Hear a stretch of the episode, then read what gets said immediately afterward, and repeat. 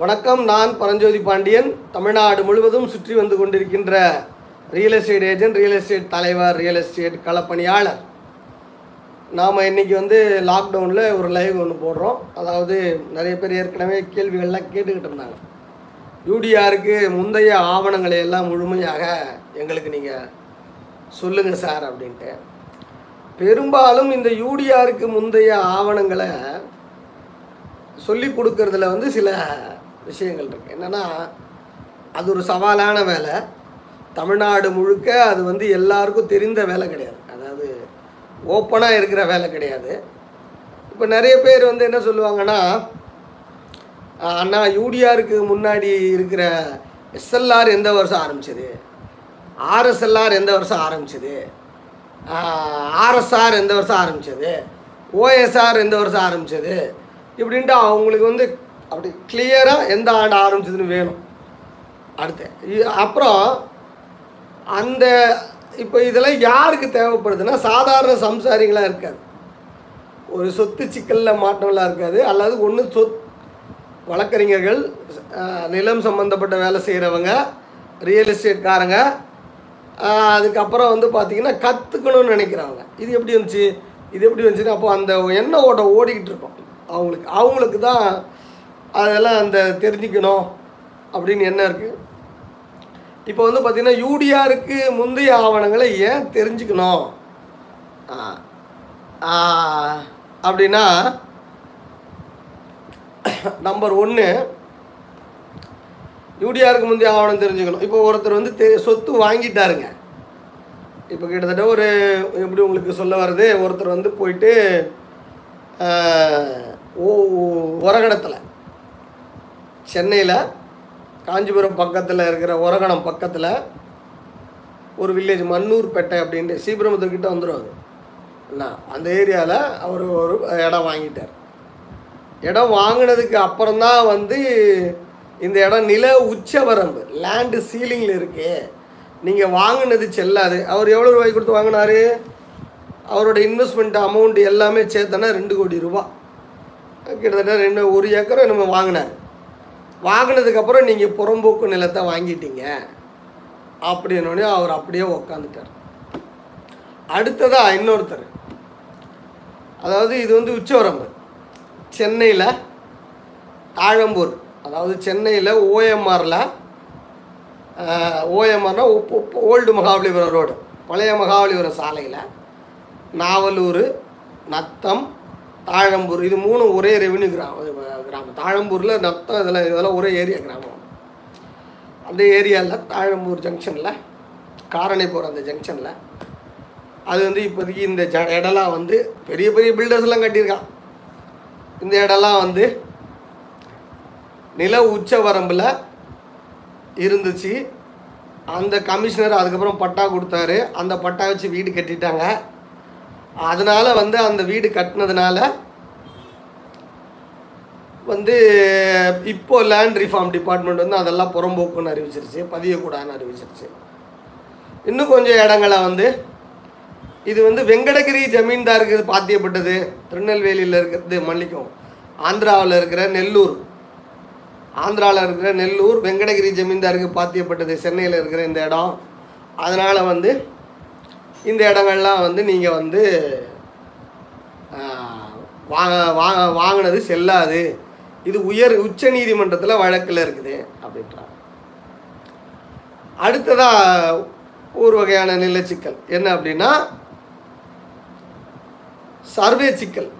இப்போ இடம் வந்து சார் அஞ்சு ஏக்கர் இருக்குது சார் இப்போது ஆனால் எனக்கு அந்த காலத்தில் பழைய பத்திரத்தில் எட்டு ஏக்கர்னு இருக்குது. ஆனால் இப்போ அஞ்சு ஏக்கர் என்ன சார் இருக்குது? பத்திரத்தில் எனக்கு மூணு ஏக்கர் டேலி ஆகலை. காணோம். அதுக்கப்புறம் வந்து பழைய இப்போ இருக்கிற உரிமையாளர். பட்டால தப் சம்மந்தம் இல்லாமல் ஏறி போயிடுச்சு. வேற ஒருத்தரோட பேர் சம்மந்தம் இல்லாமல் ஏறி போயிடுச்சு. அது எங்கள் இடம்? எங்ககிட்ட பத்திரம் இருக்குது இப்போ அந்த பட்டாவரத்து செய்ய சொல்லணும். இப்படி பல்வேறு வகையில் இருக்கிற சிக்கல் நிலச்சிக்கல்களுக்கு அதாவது ஜமீன் நிலச்சிக்கல்னு சொல்கிறோம் ஜமீன் நிலச்சிக்கல் அதே போல் ஊட்டி பக்கத்தில் பார்த்தீங்கன்னா கூடலூர் அந்த பக்கம் பார்த்தீங்கன்னா ஜன்ம நில சிக்கல் அப்படின்னு ஜன்மி ஜன்ம நிலம்னு இருக்கு. அப்போ ஜமீன் நில சிக்கல் ஜன்ம நில சிக்கல் அடுத்து நில உச்சவரம்பு சம்பந்தப்பட்ட சிக்கல்கள். இனாம் சிக்கல்கள். இனாம் கிரா இனாம் சிக்கல்கள் இனாம்தாரி சிக்கல்கள். இது கோயில்து ஹெச்ஆர்என்சி இது இது வக்கப்போடுது அது போன்ற சிக்கல்கள். இது பஞ்சம நிலம் இது வந்து பூமிதான நிலம். இப்படி யூடிஆருக்கு முந்தைய பல்வேறு சிக்கல்கள் இன்னும் மக்கள் இருக்கிறாங்க. ஆனால் உங்களுக்கு சட்ட கருத்து எப்படி பார்க்கப்படுது? ஒரு சொத்து வாங்கும்போது சட்ட கருத்து எப்படி பார்க்கப்படுது? யூடிஆர் ஏ ரிஜிஸ்டரு யூடிஆர் கணக்கு யூடிஆர் பட்டா யூடிஆர்லேருந்து ஈசி எல்லாத்தையும் வச்சு பார்த்துட்டு எல்லாம் கரெக்டாக இருக்குன்னு நீங்கள் வாங்கிடுறீங்க. வாங்கினதுக்கு பிறகு யூடிஆருக்கு முந்தைய ஆவணங்களிலிருந்து நில உரிமையை கொண்டு வராங்க. இப்போ சொத்து சிக்கல் இருக்கிறவங்களுக்கு. யூடிஆருக்கு முந்தைய ஆவணங்களிலிருந்து வருவாய்த்துறை ஆவணங்களிலிருந்து அல்லது அரசின் பிறதுறை ஆவணங்களிலிருந்து சிக்கல்களை கொண்டு வருகிறார்கள். இப்போ இதை சார்ட் அவுட் பண்ணணும். அல்லது பிரச்சனை வந்ததுக்கப்புறம் சார்ட் அவுட் பண்ணணும். அப்படி இல்லைன்னா பிரச்சனை வருவதற்கு முன்கூட்டியே நாம் தேடி பார்த்து எடுத்துக்கிட்டு அதாவது நாம் தேடி பார்த்து எல்லாத்தையும் சரி பண்ணி ஆய்வு செய்துக்கிட்டு சொத்து வாங்கணும். இது ரெண்டு தான் நமக்கு நம்ம முன்னாடி இருக்கிற விஷயம். அப்போது இது இது சார் இது யாரும் சொல்ல மாட்டேன்றாங்க. யாரும் எங்கேயும் ஓப்பனாக இல்லை. இப்போ ஒருத்தர் ரியல் எஸ்டேட் பண்ணுறாரு அவருக்கு அந்த மாவட்டம் அந்த கிராமத்தில் யூடிஆருக்கு முந்தைய ஆவணங்களை அவர் பார்த்துருப்பார். அவர் அதை வச்சு அதை புரிந்துக்கிட்டு அதை இன்னொரு மாவட்டத்துக்கு அதை அப்ளை பண்ணுவார். ஒரு நல்ல ஒரு நில சம்பந்தப்பட்ட தொழில் அதிகாரிகள் இருக்காங்க. அவர்கள் வந்து அவர்களுக்கு ஆவணங்கள் வந்து போகும். அதை பார்ப்பாங்க. பழைய ரெக்கார்டை பார்ப்பாங்க. பார்த்தாங்கன்னா அதை பார்த்துட்டு ஓ இதே போல் தான் எல்லா மாவட்டத்துலேயும் இருக்கும் அப்படின்னு நினைக்கிறாங்க. அதுக்கப்புறம் பார்த்தீங்கன்னா வழக்கறிஞர்கள். சட்ட கருத்துக்களை பார்க்குறவங்க அவங்களும் சில ஆவணங்களை பார்ப்பாங்க. அவங்க மாவட்டத்துலேருந்து அதுக்கு பின்னாடி இருக்கிற ஆவணங்களை அவர்கள் பார்த்துட்டு இதே போல தான் அந்த பகுதியிலும் இருக்குமா? வேறு மாவட்டங்களும் இருக்கும். அப்படின்னு ஒரு புரிந்துணர்வுக்கு வந்துடுறாங்க. கிடையாது. அதுதான் இங்கே வந்து அந்த அதாவது சுத் அதாவது அந்த மாவட்டத்தில் மிக சிறந்த ஆளுமையாக இருக்கிறவங்க அல்ல அந்த தாலுகாவில் மிக சிறந்த ஆளுமையாக இருக்கிறவங்க இல்லைக்கு இன்னொரு தாலுகாவோ இன்னொரு மாவட்டமோ வந்து முழுமையாக புரியாது. அது நாங்கள் எங்களை போல் வந்து சுற்றி சுற்றி வரோம்ல. சுற்றி வரும்பொழுது தான் அது வந்து கிறிஸ்டல் கிளியராக என்ன அப்படின்னு அந்த தகவல் நமக்கு கிடைக்கும். அப்போது இப்போ இதை வந்து ஒரு முழுமையாக செறிவுபடுத்தி இந்தந்த ஊரில் இப்படி இப்படி தான் நடந்திருக்கு அப்படின்னு ஒரு நூல் எழுதணும். அது வந்து நில நிர்வாக வரலாறுல எழுதிக்கிட்டு இருக்கோம். ரைட் இப்போ வந்து பார்த்திங்கன்னா நாம் வந்து யூடிஆருக்கு முந்தையது அப்படின்னா என்ன அப்படின்னு பார்ப்போம். யூடிஆர்னால் என்னன்னு பார்ப்போம். யூடிஆர்ன்றது இன்றைக்கி நாம் பராமரித்து நிலங்களை பார்த்துக்கிட்டு இருக்கிற ரெக்கார்டு. அப்டேட்டிங் டாட்டா ரெஜிஸ்ட்ரி அப்படின்றாங்க. அதற்கு முன்னாடி நில உடைமை மேம்பாட்டு திட்டம் ஆயிரத்தி தொள்ளாயிரத்தி எழுபத்தி மூன்றாம் ஆண்டு. நல்ல ஞாபகம் ஆயிரத்தி தொள்ளாயிரத்தி எழுபத்தி மூணாம் ஆண்டு. சார் யூடிஆர் ஆயிரத்தி தொள்ளாயிரத்தி எண்பத்தஞ்சில் தானே சார் வந்துச்சு? சார் யூடிஆர் ஆயிரத்தி தொள்ளாயிரத்தி எண்பத்தி ஏழில் தானே தான் வந்துச்சு? யூடிஆர் ஆயிரத்தி தொள்ளாயிரத்தி எண்பத்தி மூணில் தானே சார் வந்துச்சு? ஆள் ஒன்றுன்னு சொல்லுவாங்க. நீங்கள் நல்லா புரிஞ்சுக்கணும். ஆயிரத்தி தொள்ளாயிரத்தி எழுபத்தி மூணில் நில உடைமை மேம்பாட்டு திட்டம் அப்படின்னா நில நில உடைமைதாரர்களோட மேம்பாட்டுக்கான திட்டத்தை போடுறாரு. ரைட்டில் அந்த அன்றைய இருக்கிற திமுக அரசு தமிழ்நாட்டில் போடுறாங்க. இந்த நில உடைமை தேமாட்டு திட்டம்ன்றது தான் ஃபஸ்ட்டு வந்து லேண்ட் டெனியூரில் மாற்றம். அதாவது லேண்ட் டெனியூர்னால் நில உரிமை முறையில் மாற்றம். என்ன மாற்றம்? மக்கள் அரசு. நடுவில் எந்த மிடில் மேனும் கிடையாது. மக்கள் அரசு. நிலம் வச்சிருக்கிறவன் அரசுக்கிட்ட நேரடியாக வரி கட்டிக்கணும். நடுவில் எந்த மிடில் மேனும் கிடையாது ஸ்தோத்ரியதாரர்ன்ற இனாம்தாரர் கிடையாது. கட்டுப்படி என்ற இனாம்தாரர் கிடையாது. ஜாகீர் என்ற இனாம்தாரர் கிடையாது. யாருமே இடையில கிடையாது. எல் நேரடியாக மக்கள் அரசு ஆயிரத்தி தொள்ளாயிரத்தி எழுபத்தி மூணில் கொண்டு வந்துட்டாங்க. அப்போது சர்வே பண்ணப்போ அந்த மாதிரி கொண்டு வந்து அளந்து பண்ணப்போ மேனுவலாக செய்தார்கள். பட்டா பாஸ் புத்தகம் போட்டு கொடுத்தார்கள். நல்லா நீங்கள் புரிந்து கொள்ளணும். பட்டா பாஸ் புத்தகம் போட்டு கொடுத்தார்கள். ஆயிரத்தி தொள்ளாயிரத்தி எழுபத்தி மூணில். எழுபத்தி மூணுலேருந்து உங்களுக்கு வந்து எழுபத்தி ஏழு எண்பது எம்ஜிஆர் வந்துடுறார். எண்பதில். ஒரு ஒரு பகுதியிலையும் இது ஸ்கீம் நடக்குது. பணம் ஒதுக்கி ஃபண்டு ஒதுக்கி தாலுகா வைஸாக அளந்து பாஸ்புக் போட்டு கொடுக்குறது நடக்குது. அந்த காலத்திலேயே அடுத்து வந்து பார்த்திங்கன்னா கணினி மயம் கணினி தேவை. நாம் அடுத்த தலைமுறைக்கு போகணும்னு முன்கூட்டியே ரெவன்யூவில் கணினி கொண்டு வராங்க. அப்போது இருக்கிறது ஏற்கனவே இருக்கிற எல்லா ரெக்கார்டையும் கணினியிலையும் ஏற்றணும் அதே போல் வந்து சர்வேவே நடக்குது எல்லா பகுதியிலையும் நடக்குது. அதுவும் நீங்கள் நினைக்கிற மாதிரி ஒன் டைமில் நடக்கலை. அதுவும் வந்து கிட்ட பார்த்தீங்கன்னா எண்பத்தி ரெண்டு எண்பத்தி மூணுலேருந்து ஒரு ஆரம்பித்து கணினிக்கு ஏற்றுறதுல ஆரம்பித்து அது வந்து எண்பத்தி ஏழு எண்பத்தி ஒம்பது வரைக்கும் ஒவ்வொரு பகுதியும் சேர்த்து எண்பத்தி எட்டு எண்பத்தி ஏழு வரைக்கும் நடந்தது. ஆக இப்போ நாம் பொதுவாக இப்போ யூடிஆர் ரெக்கார்டு இப்போ எப்போ வந்ததுன்னு சொல்கிறோன்னா இப்போ இருக்கிற யூடிஆர் ரெக்கார்டு அந்த கம்ப்யூட்டரைட் ஆச்சுல அப்டேட் ஆச்சுல்ல அப்டேட்டிங் டாட்டா ஆச்சுல்ல அதனால நம்ம யூடிஆரை வந்து சில ஊரில் எண்பத்தி அஞ்சு சில ஊரில் எண்பத்தி நாலு அப்படின்னு நம்ம சொல்லுவோம் சார் இப்போ வந்து எழுபத்தி மூணுலேருந்து யூடிஆர் யூடிஆர் நான் அதை எப்படி பிரிக்கிறேன்னா நான் பிரிக்கிறேன். யூடிஆர் மேனுவல் யூடிஆர் கம்ப்யூட்டர் எழுபத்தி மூணுலேருந்து யூடிஆர் மேனுவல் கணக்கு. எண்பத்தி மூணு எண்பத்தஞ்சு எண்பத்தாறுலாம் யூடிஆர் கம்ப்யூட்டர் இன்றைக்கி யூடிஆர் ஆன்லைன் இன்னைக்கு இதுதான் நடந்திருக்கு இது வரைக்கும் யூடிஆர் அப்போது இந்த யூடிஆரில் என்ன முக்கியமான லேண்ட் டென்யூரு நல்லா புரிஞ்சுக்கணும். உழுத அடி குடிவார உரிமையில் இருக்கிறவனுக்கு நிலம். யார் பட்டாதாரரோ அவனும் அரசு மட்டும்தான் சொந்தமே தவிர வேறு யாரும் இல்லை அப்படின்ற மாதிரி யூடிஆரில் நிறுவப்பட்டு விட்டது. அதுதான் முதல்ல. இப்போ நாம் அந்த கணக்கை தான் பராமரித்து கொண்டிருக்கிறோம்.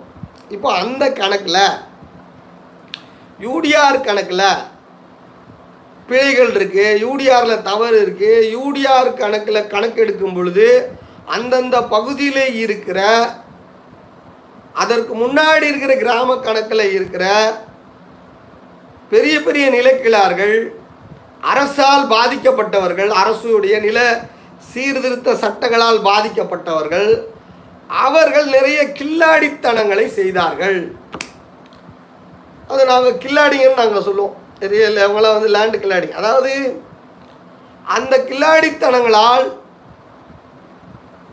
இன்றும் பலர் பாதிக்கப்பட்டு கொண்டிருக்கிறார்கள். காஞ்சிபுரத்தில் காஞ்சிபுரம் காஞ்சிபுரம் டவுனு நீங்கள் சென்னையிலேருந்து காஞ்சிபுரம் வந்தீங்கன்னா அது கா காஞ்சிபுரம் உள்ளே நுழையும் போது அது ஒரு வடக்கு காஞ்சிபுரத்துக்கு வடக்கு அது. உள்ளே நுழையும் போது அப்படியே நீங்கள் வெளியே காஞ்சிபுரத்துக்கு வெளியே வரீங்க. வெளியே வரும்போது அது வந்து தெற்கு. தெற்கு வெளியே வரும்போது கீழ் அம்பி அப்படின்னு ஒரு ஊர் இருக்கும் கிராமம். கீழ் அம்பின்னு ஒரு கிராமம் இருக்கும். அந்த கீழ் அம்பியில் அது வந்து ஒரு பக்கம் ரோடு வந்து வந்தவாசிக்கு போகும் ஒரு பக்கம் ஒரு ரோடு வந்து அது நேராக நேஷனல் ஹைவேல என்ஹெச் ஃபோரில் போய் சேர்றதுனால அது நேராக கா காஞ்சிபுரத்தில் அது வேலூர் போகிற ரோடு. அதான் அந்த திரு அதை அப்படியே திருப்போம் காஞ்சிபுரத்தில் அங்கே கீழம்பி அது பக்கத்தில் கீழ் கதிர்பூர் அப்படின்னு ஒரு ஊர் உண்டு. அந்த கீழ் கதிர்பூர் அப்படின்ற ஊரில் கீழம்பி கீழ் கதிர்பூர் ஊரில் அது வந்து ஒரு இனாம் நிலம். அது வந்து ஒரு இனாம் நிலம். அந்த அது ஒரு முதலியாருக்கு பாத்தியப்பட்ட இனாம் நிலம். ஒரு முதலியாரோட இனம் அது ஒரு ஜாகீர். அது ஒரு ஜாகிருக்கான ஒரு இனாமாக கொடுத்த நிலம். அந்த இனாமை ஒழிக்கிறதா ஆயிரத்தி தொள்ளாயிரத்தி நாற்பத்தி எட்டில் சட்டம் போட்டுட்டு ஏன்னா இது யூடிஆருக்கு முந்தைய சிக்கல். ஆயிரத்தி தொள்ளாயிரத்தி நாற்பத்தி எட்டில் சட்டம் போட்டுட்டு அவருக்கு ஒழிக்கப்படும்ன்ற அவருக்கு தெரிஞ்சிருச்சு. அவருக்கு ஒழிக்கப்படும் அப்படின்னு தெரிஞ்சிருச்சு. ஆகா நம்ம கதை இனி அவ்வளோதான் நம்ம நிலம்லாம் போயிடும். அப்போ அவர் என்ன பண்ணுறாரு அந்த கீழ்கதிர்பூர் கிராமத்தில் அங்கே எல்லாரும் முதலியார் தான். அந்த கைக்கோள முதலியார் இந்த கையில் தறி நெய்வாங்கல்ல அந்த முதலியாருங்கெல்லாம். அவங்கக்கிட்ட இவர் இந்த ஜமீன் முதலியார் என்ன பண்ணுறாரு அந்த இனாம்தாரி முதலியார் நான் உங்களுக்கு இந்த நிலங்களை நீங்கள் பல ஆண்டுகளாக என்கிட்ட குத்தகை எடுத்திருக்கீங்க. நான் இது கம்மியான விலையில் கொடுத்துட்றேன். அந்த நாற்பத்தி எட்டில் இன்றைக்கியாவது மொபைல் கிபைல்லாம் வந்திருக்குங்க. இன்றைக்கி இந்த ட்விட்டர் கிட்டர்லாம் தடை பண்ணணும்னு சொல்கிறாங்க ஆனால் மக்கள்கிட்ட இருந்து மீடியா அன்னைக்கு அன்னைக்கு மீடியாவே கிடையாது. அன்னைக்கு அந்த செய்தியே மக்களுக்கு போய் சேராது. இந்த அளவுக்கு கல்வி பிரைமரி எஜுகேஷன் ஸ்கூலே கிடையாது. இந்த அளவுக்கு அறிவு நிலம் சார்ந்த தகவல் பரிமாறுற கூட ஆள் கிடையாது. படிப்பு கிடையாதுங்க அறிவு கிடையாதுங்க. அந்த காலத்தில் நாற்பத்தி எட்டில் அப்போ அந்த மக்களுக்கு அன்னைக்கு பெரிய அவங்களுக்கு என்ன பெரிய அளவுக்கு நாலேஜ் இருக்கா? இவரோட இலை வந்து ஜமீன் ஒழிப்பில் இது இனாம் ஒழிப்பில் போயிடுது. எல்லாம் புறம்போக்காக போகுதுன்னு நாலேஜ் இருக்கா? கிடையாது. இவர் புறம்போக்கு ஆக போகுதுன்னு தெரிஞ்ச உடனே புறம்போக்கு ஆயிடுச்சுன்னு சட்டம் போட்ட உடனே அந்த சட்டத்தை பற்றி மக்களுக்கு விவரம் தெரியாததுனால அந்த கிராமத்தில் இருக்கின்ற அனைத்து நிலங்களையும் அங்கே இருக்கின்ற மக்களுக்கு பத்திரம் போட்டாரு வித்துட்டாரு. காஞ்சிபுரம் ரெஜிஸ்டர் ஆஃபீஸில் வச்சு பத்திரம் போட்டாரு. நிறைய பத்திரம் டெய்லி நடக்கவோ கலெக்டருக்கு தெரியுது இந்த மாதிரி சீலிங் போட்ட நிலத்தை இந்த மாதிரி இந்த நபர் வந்து விற்கிறாரு அப்படின்ட்டு. அப்புறம் காஞ்சிபுரத்தில் பதியக்கூடாது அப்படின்னு தடை போடுறாங்க. அப்போ அவர் பதிவுத்துறையில் ஒரு லூப் ஹோல் இருக்கு. அதாவது இரண்டு சார்பதி வேகத்தில் ஏதாவது ஒரு ரெண்டு சார்பதியிலும் சொத்து இருந்தா நெமிலி பக்கத்தில் நெமிலியில் போய் அங்கே காஞ்சிபுரம் நெமிலியில் ஒரு சொத்து ஒரு சார்பதி வேகம் இருக்குது அந்த சார்பதி விதத்தில் போய் அங்கே ஒரு ரெண்டு மூணு ஏக்கரை வாங்கிட்டு அங்கே ஒரு நாலு சென்ட்டோ மூணு சென்ட்டோ அஞ்சு சென்ட்டோ சொத்து விவரம் ஏல காட்டிட்டு இங்கே கீழ்கதிர்பூர் கிராமத்தில் இருக்கிற ஒரு சில ஏக்கர்களை பீல காட்டி ரெண்டுத்தையும் சேர்த்து நெம்ம நெமிலியில் பதியலாம். ரைட்டுங்களா? நெமிலியில் பதியலாம். அப்போது ரெண்டு அதாவது வேறு வேறு சார்பதிவக எல்லையில் இருக்கிற ரெண்டு சொத்துக்கள் ஒரே சார்பதிவகத்தில் பதியலாம். அப்போ அந்த லூப்போல வச்சு நிறைய பேருக்கு விற்றுட்டு கா எல்லாத்தையும் காசாக்கிட்டு சென்னைக்கு வந்து பெரிய பாத்திரக்கடை ஆரம்பிச்சு பெரிய ஆள் ஆகிட்டார் அவர். இன்னும் பெரிய ஆள் தான். ரைட் அன்னைக்கு அந்த மக்கள் அந்த நிலத்தெல்லாம் வாங்கிட்டாங்க. வாங்கிட்டு அந்த இடத்துல இன்னைக்கும் உள்ளுறாங்க.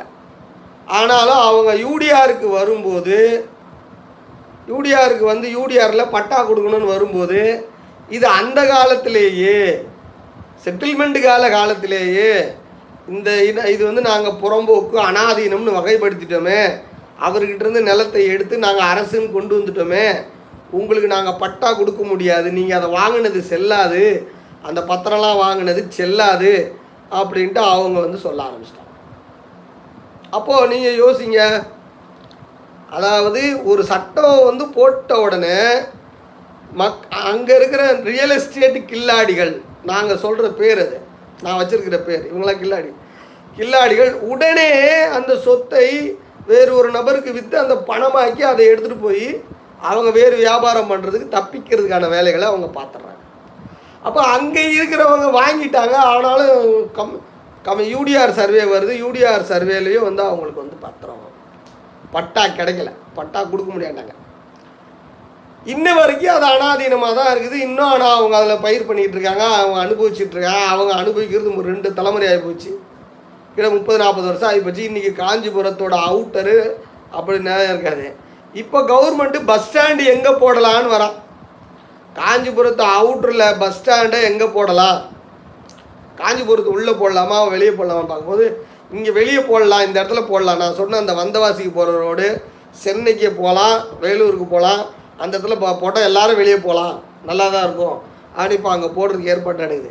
யார் நிலத்தில் அனாதீனன்னு இருக்கிறது தானே அதை நம்ம ஈஸியாக கவர்மெண்ட் போய் எடுத்துக்கும்.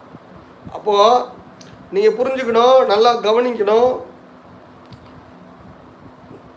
இனாம் நிலம்னு போட்டோம்னா ஜமீன்தாரி நிலத்துன்னு சட்டத்தை ஒழிச்சோம்னா உச்சவரம்புன்னு போட்டோன்னா அப்படியே நிலத்தை மக்கள் அரசுக்கிட்ட அப்படியே கொடுத்துட்டு நல்லபடியாக அந்த இனாம்தாரரோ அந்த ஜமீன்தாரரோ அல்லது அந்த நில அதிக வச்சிருக்கிற நிலச்சுவான்தாரரோ இருப்பார் அப்படின்னு நீங்கள் நம்புனீங்கன்னா வாய்ப்பே கிடையாது. நீங்களாக இருந்தாலும் நானாக இருந்தாலும் எப்படியெல்லாம் லூப்கோலில் நிலத்தை காப்பாற்றுவோம் அப்படின்ற வேலையை தான் நம்ம பார்ப்போம். அதுக்கு சாம பேத தான தண்ட முறைகள் அனைத்தையும் பயன்படுத்துவாங்க. அப்போ அவர்கள் உருவாக்கி வைத்து விட்டு போன சிக்கல்கள். நல்லா நீங்கள் புரிஞ்சுக்கணும். நில சீர்திருத்தம் உள்ளே வந்தபொழுது தான் இங்கே இருக்கிற நிலச்சுவான்றார்கள் உருவாக்கிய பல சிக்கல்கள் எல்லாம் இன்னைக்கு அப்பாவி மக்கள் புதைக்குழியில் விழுந்துடுறாங்க. எ- இதோட எ- எ- இது என்- எப்படி புதைக்குழியில் விழுறாங்கன்னே தெரியல உங்களுக்கு. இது ஏன் நடக்குது? இது ஏன் நடக்குதுன்னா நிலச்சுவாண்டார்கள் அன்னைக்கு உருவாக்கிய சிக்கல்கள் பல. அந்த சிக்கலில் தான் இப்படி வந்து நடக்குது. இது இவர் ஒரு இவர் ஒரு கில்லாடி. அடுத்து ஒரு கில்லாடி ராமநாதபுரம் பரமக்குடி பக்கத்தில் ஒரு கில்லாடி இருக்கார். அவர் கிராம கணக்கர். அவர் ஒரு பிள்ளைவாள் கிராம கணக்கர். அந்த காலத்து கர்ணம். வெள்ளைக்காரர்களுக்கு ஏதோ சிக்கல் வெள்ளைக்காரனோட ஏதோ சிக்கல் வெள்ளைக்கார காலத்திலே ஏதோ சிக்கல். அரசு நிர்வாகத்தில் இருக்கும்போது சிக்கல். அப்படியே தன் பேரில் இருக்கிற எண்பது ஏக்கருக்கு மேலே இருக்கிற நிலங்களை போட்டுட்டு குடும்பத்தோட பரமாக போயிடுறேன் குடும்பத்தோடு பர்மா போயிடுறாரு. குடும்பம் அதுக்கப்புறம் வந்து அதே பக்கத்து கிராமத்தில் இருக்க கர்ணன் இவங்க சொந்தக்காரங்க. அவர் ஊரில் இருக்கிறதாவே வரி கட்டிட்டு வர்றாரு. அவர் ஊரில் இருக்கிறதாவே அவங்க குடும்பத்து பேரில் வரி கட்டிக்கிட்டே வர்றார். யூடிஆர் அப்போ தான் ஃபீல்டுக்கு வரும்பொழுது தான் இது வந்து புறம்போக்கு. இது வந்து ஆளே இந்த ஊரில் இல்லை. அப்படின்னு கவர்மெண்ட் என்ன பண்ணுது? ஜி பதிவேட்டில் ஆனால் வாரிசுகள் இல்லாத அனாதீன நிலம் வரி கட்டாத நிலம் ஜி பதிவேட்டில் எடுத்துக்கிட்டு போயிடுறாங்க. ஆனால் அங்கே பர்மாலேருந்து ரிட்டர்ன் வந்தவன் அந்த பத்திரத்தை வச்சு மறுபடியும் அதை வித்துடுறான் இது ஒரு கான்செப்ட் யூடிஆருக்கு முன்னாடி. இது ஒரு சிக்கல். அடுத்ததாக இன்னைக்கு சென்னைக்கு வடக்கே இருக்கிற திருவாலங்காடு. ஆலங்காடு. மிகப்பெரிய சிவன் கோயில் இருக்கு. தை சைவ திருத்தலம். அரக்கோணம் போகிற வழியில் இருக்குது ரயில்வே ஸ்டேஷன் பக்கத்தில் இருக்குது ஒட்டுமொத்த திருவாலங்காடும் அதனை சுற்றி இருக்கிற கிராமங்கள் அனைத்துமே வெங்கடகிரி சமஸ்தானத்தை சேர்ந்தது. நெல்லூர் மாவட்டத்தில் இருக்கிற வெங்கடகிரி சமஸ்தானத்தை சேர்ந்தது. வெங்கடகிரி சமஸ்தானத்தில் அவங்க இப்போ அந்த சமஸ்தானக்காரங்க ஜமீனுங்க அவங்களுக்கு சேர்ந்தது ஜமீன் நிலம். மாவன் மாநிலம் பிரிக்கும் போது மாநிலம் பிரிக்கும் போது அது ஆந்திராவோட தான் முதல்ல போச்சு. அது ஜமீன் வெங்கடகிரி ஜமீன் அப்படியே போயிடுச்சு. ஜமீன் ஆந்திர தெலுங்கு ஜமீன். அதனால் அவங்க அப்படியே கொண்டு போயிட்டாங்க. அது வெங்கடகிரி கிட்ட போட்டனால கொண்டு போயிட்டாங்க. வடார்காடு மாவட்டத்தில் வடார்காடு மாவட்டத்துக்கு பக்கத்தில் கங்குந்தி அப்படின்னு ஒரு ஜமீன் இருக்கு. வடார்காடு அப்படின்றது இன்னைக்கு இருக்கிற வேலூர் திருப்பத்தூர். திருப்பத்தூருக்கு மேலே அது இன்றைய ஆந்திராவில் வருது. அடா. உங்களுக்கு அது வந்து சித்தூர்கிட்ட வரும். கங்குந்தி அந்த மாவட்டத்தில் வரும். அங்கே இருக்கிறதுல ஒரு பகுதி நிலம் இதே போல் ஜமீன் நிலம். காளகஸ்தி காளகஸ்தி ஜமீன் காளகஸ்தி. அதில் கொஞ்சம் நிலம் தமிழ்நாட்டுக்குள்ளே இருக்கு. இவங்கெல்லாம் அப்படி பிரிக்கும் போது அங்கே பிரிக்க எடுத்துகிட்டு போயிட்டாங்க. ஆந்திராவுக்கு எடுத்துகிட்டு போயிட்டாங்க. அதுக்கு கொஞ்ச நாளைக்கு அங்கே பத்திரம்லாம் ஆந்திராவில் நடந்தது.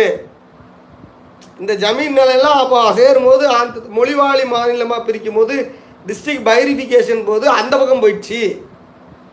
இது ஜமீன் நிலமாக இருக்கிறனால அந்த ஜமீனுங்க கையெழுத்து போடுவோம் அது அப்படியே போயிடுச்சு. அதுக்கப்புறம் இங்கே இருக்கிறவங்க எல்லாரும் வந்து உலகத்தையே ஆண்டது கல் தோன்றா மண் தோன்றா வடவேங்கடம் முதல் தென்குடை ஆயிரை தமிழ் கூறு நல்லுலகு அப்படின்னு சொல்லி சண்டையை போட்டு அந்த இடத்துல எல்லையெல்லாம் கொஞ்சம் அதிகமாக மீட்டுக்கிட்டு வந்தாங்க. அப்படி மீட்டுக்கிட்டு வர்றதுக்கு முன்னாடி வரைக்கும் அதுக்கு சார்பதிவாளர் அலுவலகம் அந்த ஊரில் இருக்கிற கடப்பாவாக இருக்கும் அந்த ஊரில் இருக்கிற பெல்லாரியா அந்த ஊரில் இருக்கிற நெல்லூராக இருக்கும் அந்த ஊரில் இருக்கிற சித்தூராக இருக்கும். எல்லாம் அந்த பக்கம். அப்போ அங்கே அவங்க வாங்குறது விற்கிறது அந்த பத்திர ஆஃபீஸில் நடந்திருக்கும். யூடிஆருக்கு முன்னாடி அதை பேஸ் பண்ணி அங்கே ஒரு லேண்ட் டென்யூர் இருக்குது. அதுக்கப்புறம் நம்ம ஆட்களில் அந்த லேண்ட் டென்யூர் நாம் நம்ம கணக்குக்கு கொண்டு வரோம். அதனால் குழப்பங்கள் நடக்குது. அங்கே ஒரு பத்திரம் ஆகுது. அந்த உரிமையப்படி கோர்ட்டுக்கு போகிறாங்க இன்னைக்கு சென்னையில் ஓஎம்ஆரில் ஓ நீல நாவலூரில் நடக்கிற பிரச்சனை என்னென்னா இதுதான் பிரச்சனை. அங்கே ஒரு லேண்ட் டென்யூர் படி அவங்க அங்கே கோர்ட்டில் அங்கே ஹைதராபாத் கோர்ட்டில் அவங்க கோர்ட்டுக்கு போகிறாங்க இந்த விவரம் தெரியாமல் நம்ம ஆளுங்க யூடிஆரில் நம்ம பேர் தான் இருக்குதே நமக்கு விற்கிறவன் பேர் தான் இருக்குதே அப்படின்னு சொல்லிட்டு நேரடியாக போய் சொத்தை போய் வாங்க போகிறான் அடுத்ததாக யூடிஆருக்கு முன்னாடி அடுத்து வேறு என்ன பிரச்சனை இருக்குது யூடிஆருக்கு முன்னாடி ப பஞ்சமநில சிக்கல். யூடிஆர் எது பஞ்சமநிலன்னு எப்படி தெரியும்? அந்த காலத்தில் இருக்கிற ஜமீன் கிராமங்களை தவிர இப்போ உதாரணமாக திருச்சி அந்த பழைய திருச்சி மாவட்டத்தில் பழைய திருச்சி. இப்போ இருக்கிற திருச்சியில் பழைய திருச்சி இப்போது அரியலூர் பெரம்பலூர் எல்லாம் சேர்ந்தது பழைய திருச்சி. நாமக்கல்லில் நாமக்கல்ல கூட ஒரு பகுதி திருச்சிக்கு வந்துடும் அப்போ. ரைட்டில் அரியலூர் பழைய திருச்சி. அந்த பழைய திருச்சியில் அன்னைக்கு என்ன? ஒரு நாலு ஜமீன் இருந்தது. உடையார்பாளையம் ஜமீன் இருந்துச்சு அரியலூர் ஜமீன் இருந்துச்சு கடலூர் கடவுர் ஜமீன் இருந்துச்சு மருங்காபுரி ஜமீன் இருந்தது இந்த நாலு ஜமீன் இருந்தது. இந்த நாலு ஜமீன் இல்லாமல் நூற்றி ஐம்பத்தி ஆறு இனாம் கிராமங்கள் இருந்தது. இந்த நூற்றி ஐம்பத்தாறு இனாம் கிராமங்கள் ஒரு தனிப்பட்ட நபருக்கு சொந்தப்பட்டது. அதாவது ஒரு ஒரு அந்தந்த கிராமமும் ஒரு ஒரு பிராமணருக்கு சொந்த சம்மந்தப்பட்டது இந்த ஜமீன்லாம் அந்தந்த ஆளுங்களுக்கு அந்த மக்களுக்கு சம்ம சம்மந்தப்பட்டது ஜமீன் மக்களுக்கு சம்மந்தப்பட்டது ஆனால் மீதி இருக்கிற இடங்கள் வெள்ளைக்காரர்களுக்கு சம்மந்தப்பட்டது அந்த மீதி இருக்கிற இடங்களில் நிலமற்ற மக்களுக்கு நிலமற்ற மக்களுக்கு டிப்ரெஸ்டு கிளாஸ் லேண்டுன்னு சொல்லி நிலத்தை ஒதுக்கி கொடுத்தாங்க. சர்வே பண்ணி கிராமத்தை சர்வே பண்ணி எக்ஸ்ட்ராவாக உபரியாக இருக்கிற நிலத்தை கொடுத்தாங்க. உபரியாக இருக்கிற நிலத்தை சாராய கடை வைக்கிறதுக்கு கொடுத்தாங்க. உபரியாக இருக்கிற நிலத்துக்கு சாராயம் காசுறதுக்கு கொடுத்தாங்க. ஆக உபரியாக இருக்கிற நிலத்தை அந்த மக்களுக்கு கொடுத்தாங்க. ஆக அரசு என்ன படித்து வருமானம் வர்றதுக்கு உபரி நிலங்களை அவங்களுக்கு கொடுத்தாங்க. கொஞ்சம் கொஞ்சமாக பணம் கட்டி கொடுத்தாங்க இலவசமாகவும் கொடுத்தாங்க. பணம் கட்டி கொடுக்கறது வந்து தற்காஸ்ட்டு இலவசமாக கொடுக்கறது பஞ்சம நிலம். அப்போ கொடுத்தாங்க. அப்படி அந்த பஞ்சம நிலம் கொடுத்தது அந்த நிலம்லாம். அன்றைக்கி கொடுத்த அந்த நிலம்லாம். அவங்க அதில் ஒரு கண்டிஷன் இருக்குது யாரும் விற்கக்கூடாது யாரும் வாங்கக்கூடாது. அதை அவங்க தான் வச்சுருக்கணும்னு இருக்குது. அது அந்த காலத்து கிராம கணக்கில் அந்த காலத்து கணக்கில் யார் யார் பேரில் இருக்குது அப்படின்னு அவங்க பேர் அதில் இருக்குது. இப்போ யூடிஆருக்கு அப்புறம் அது அவங்க அதெல்லாம் அந்தந்த நிலம்லாம் அவங்க எல்லோரும் க- விதி மீறி க விற்றுட்டாங்க கொடுத்துட்டாங்க பிடுங்கிட்டாங்க வாங்கிட்டாங்க என்னமோ செஞ்சிட்டாங்கப்பா. நம்ம அந்த அசுரன் படத்துக்கு போக வேண்டாம். ஆக என்னமோ பண்ணிட்டாங்க. ரைட்டா? இப்போ அவங்க இதெல்லாம் பஞ்சமண்டலம் இது டிசி லேண்டு அப்படின்னு சொல்கிறாங்க அதற்கு ஆதாரம் என்ன வேணும்? யூடிஆருக்கு முந்தையது. ஏன் யூடிஆரில் இது பஞ்சமண்டலம் மார்க் பண்ணல? யூடிஆரில் இது பஞ்சமண்டலம்னு மார்க் பண்ணலை. இதில் தெரியாது. யூடிஆர்லேயே தெளிவாக இது பஞ்சமணலம்னு இருந்தால் பிரச்சனை இல்லாமல் புதுசாக வெளிநாட்டில் இன்றைக்கி சம்பாரிச்சு வரவன் மிலிட்ரியிலேருந்து சம்பாரிச்சு வரவன் அவெல்லாம் ஏன் தெரிய வந்து வாங்க போகிறான் வாங்க மாட்டான். இங்கே எல்லாம் ஓப்பனாக இருந்தா ஆக யூடிஆரில் எல்லாமே பூசி மொழிகப்பட்டிருக்கு. இப்படி யூடிஆரில் பூசி மெழுகப்பட்டிருக்கிற எவ்வளோ இடங்கள் சொல்லலாம் தெரியுங்களா? எவ்வளோ பிரச்சனைகள் இருக்கு? யூடிஆர்லேருந்து தான் நீங்கள் வாங்குறீங்க. யூடிஆரில் அப்படியே அப்படியே உள்ளே புதைச்சி வச்சு நம்ம பாபநாசம் படத்தில் கமலஹாசன் சேதன் உள்ள உள்ளே பொச்சு வச்சுருவார்ல அதே போல் யூடிஆர்ன்ற ரெக்கார்டுக்கு கீழே யூடிஆர்ன்ற ரெக்கார்டுக்கு கீழே பஞ்சமண்டல சிக்கல்கள் புதைக்க வச்சுப்பட்டிருக்கிறது பூமிதான சிக்கல்கள் புதைக்கப்பட்டுப்பட்டிருக்கிறது ஜமீன் நில சிக்கல்கள் புதைக்கப்பட்டுப்பட்டிருக்கிறது இனாம் நில சிக்கல்கள் புதைக்கப்பட்டிருக்கிறது நில உச்சவரம்பு நில சிக்கல்கள் புதைக்கப்பட்டிருக்கிறது நகர்ப்புற நில உச்சவரம்பு சிக்கல் புதைக்கப்பட்டிருக்கிறது. இப்படி பல்வேறு நிலச்சிக்கல்கள் அங்கு புதைக்கப்பட்டிருக்கிறது அழுத்தப்பட்டிருக்கிறது. அமைதியாக இருக்கு. யார்? ஜெயலலிதா அம்மா யார்? தமிழகத்தின் முதலமைச்சர். தமிழகத்தின் முதலமைச்சர் விதி மீறி நிலம்லாம் வாங்குவாங்களா? வாங்க மாட்டாங்க. விதி மீறி அவர்கள் நிலம் வாங்க மாட்டாங்க. ஆனால் அவர்களுக்கு பையனூரில் வாங்கி கொடுக்கும்போது இது பஞ்சமண்டலத்து கிளாஸிஃபிகேஷனில் வரும். அப்படின்னு சொல்லுவதற்கு ரெவன்யூ டிபார்ட்மெண்ட்லேயே ஆள் கிடையாது. ரெவன்யூ டிபார்ட்மெண்ட்லேயே ஆள் கிடையாது. அப்போ அந்த அம்மாவும் தெரியாமல் வாங்கிடுறாங்க. வாங்கினதுக்கப்புறம் ஒரு த புதிய பாரதன்ற கட்சி வச்சு போராட்டம்லாம் நடக்குது. அதுக்கப்புறம் வழக்கெல்லாம் போடுறாங்க பெட்டிஷன் கொடுக்குறாங்க. இப்போ முரசொலி திமுக அலுவலகம் கோடம்பாக்கத்தில் டவுனில் சொல்கிறேன் பஞ்சமடையிலம்னு இஷ்யூ வந்துச்சு. ஏன் அவ்வளோ பெரிய அதாவது நிலம் நீங்கள் நீங்கள் சாதாரண சம்சாரி மிடில் கிளாஸ் நான் பேசிகிட்டு இருக்கிறேன். டார்கெட்டட் ஆடியன்ஸ் எல்லாரும் யார்? எல்லாம் நடுத்தர மற்றும் அடித்தட்டு நிலத்தின் பயன்கள் அனைவருக்கும் போய் சேரணும்னு இருக்கிற ஆ மக்கள். இப்போ ஃபஸ்ட்டு ஜென்ரேஷனில் சம்பாதிக்கிற நீங்கள் பாதுகாப்பாக போய் வாங்கணும். இப்போ அவங்களே யார்? அவங்களே தெரியாமல் காலை மாட்டிக்கிட்டு அது ஆனால் அரசு எந்திரத்தை அவங்க கூட இருக்கிறனால இருந்தாலும் அது கரைச்சல் தானே அவங்களுக்கு? விதி மீறுது விதி மீறுறாங்கன்னு கரைச்சல் தானே? அப்போது அவர்களுக்கே லீகல் ஒழுங்காக பார்த்து இடம் எடுத்து கொடுக்கறதுக்கு ஆள் இல்லைங்க. எங்களை மாதிரி ஆளை கூப்பிடணும் ஜெயலலிதா அம்மாலாம். அது மாதிரிலாம் அந்த காலத்தில் கூப்பிட்றதுக்கு ஆள் கிடையாது. களப்பணி செய்கிறதுக்கு வெறும் டேபிளில் உட்காந்து லீகல் பார்க்கறது டேபிளில் உட்காந்து ஒர்க் பண்ணி பெரிய பெரிய ஆளுங்களுக்கு கொடுத்தாலும் அவங்களும் தெரியாமல் தான் வாங்குவாங்க. அவங்க வேணும்னு வாங்கலை. அப்புறம் சட்ட லீகல் சரியாக இருந்தது தானே சார். எவ்வளோ பெரிய முதலமைச்சராக இருந்தாலும் இப்போ பணம் வாங்கி இடம் வாங்க போகும்போது வேணுனே வாங்கலை. அவங்களுக்கு தெரியாது. ஆக நீங்கள் புரிந்து கொள்ள வேண்டியது யூடிஆருக்கு முந்தி பல சிக்கல்கள் இருக்கிறது. இது இது வந்து இனி சொத்து வாங்க போகும்போது இவ்வளோ பெரிய இங்கே ஒரு நில உச்சவரம்புன்ற ஒரு ட்ராப் இருக்குது இதில் கால் மாட்டினா அவ்வளோதான் இங்கே வந்து ஜமீன் நிலன்னு பூமி தானம் இது ஜமீன் நிலன்னு ஒன்று இருக்குது. அவன் ஏதாவது சுப்ரீம் கோர்ட் ஹைகோர்ட்டில் வழக்கு போட்டு வச்சுருப்பான். அது யூடிஆரில் இவன் பேரில் வந்திருக்கோம். நாம் பாட்டு அதை வாங்கிடக்கூடாது. இது ஒரு கன்னி வெடி இங்கே இருக்குது. இங்கே இந்த இடத்துல வந்து பஞ்சம ப- அப்படின்னு ஒரு வெடி இருக்குது. இங்கெல்லாம் பார்த்து பார்த்து நம்ம இடம் வாங்கணும். அப்படின்னு நீங்கள் வாங்க போகிறவன் தெரிஞ்சுக்கணும்.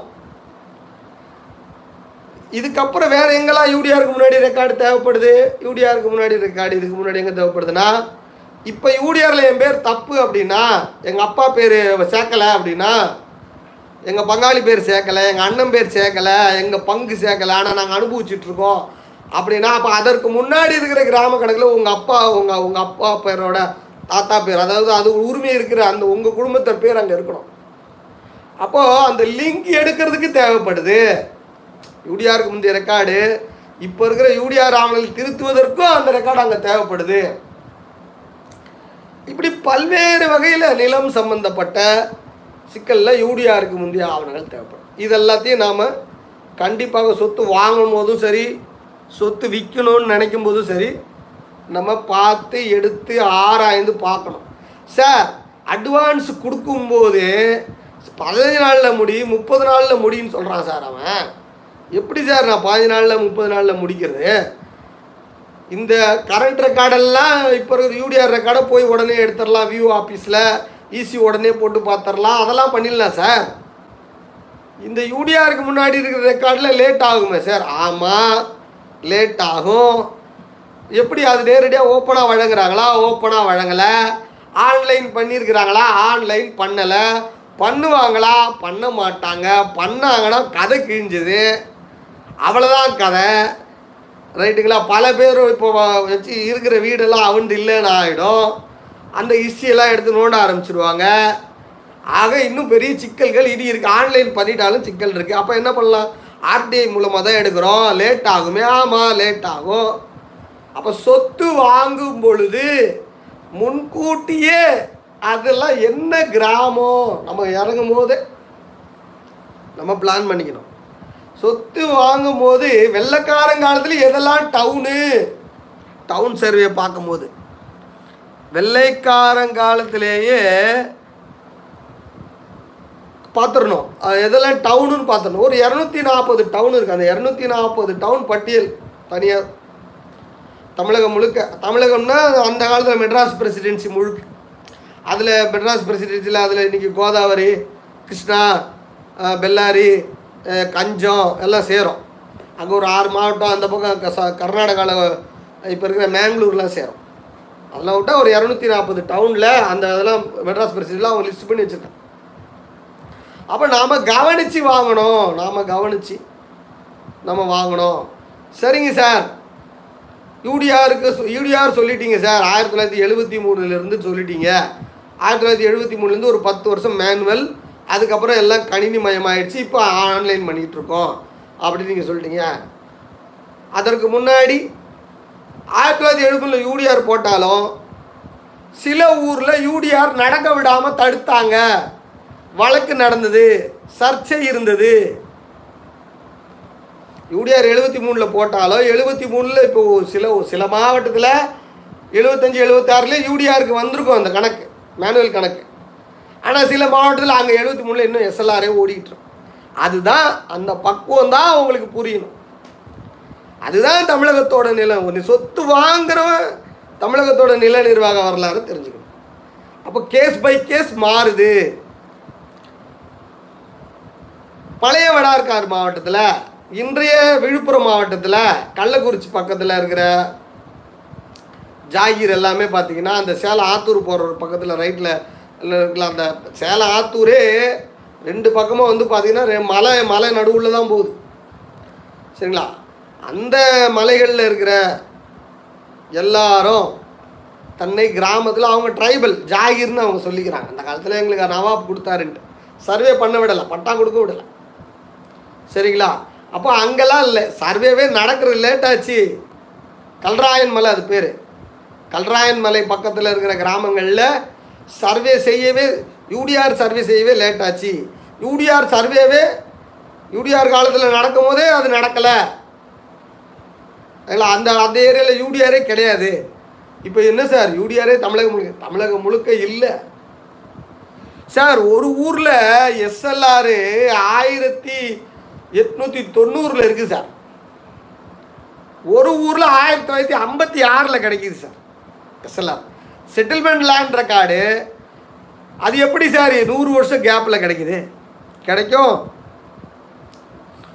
ராமநாதபுரம் மாவட்டம் போயிட்டீங்கனாலோ சிவகங்கை மாவட்டம் போயிட்டீங்கனாலோ அதெல்லாம் காலங்காலமாக ஜமீன்தாருது. அவங்க காலகாலமாக அவங்க சர்வேவே பண்ணல.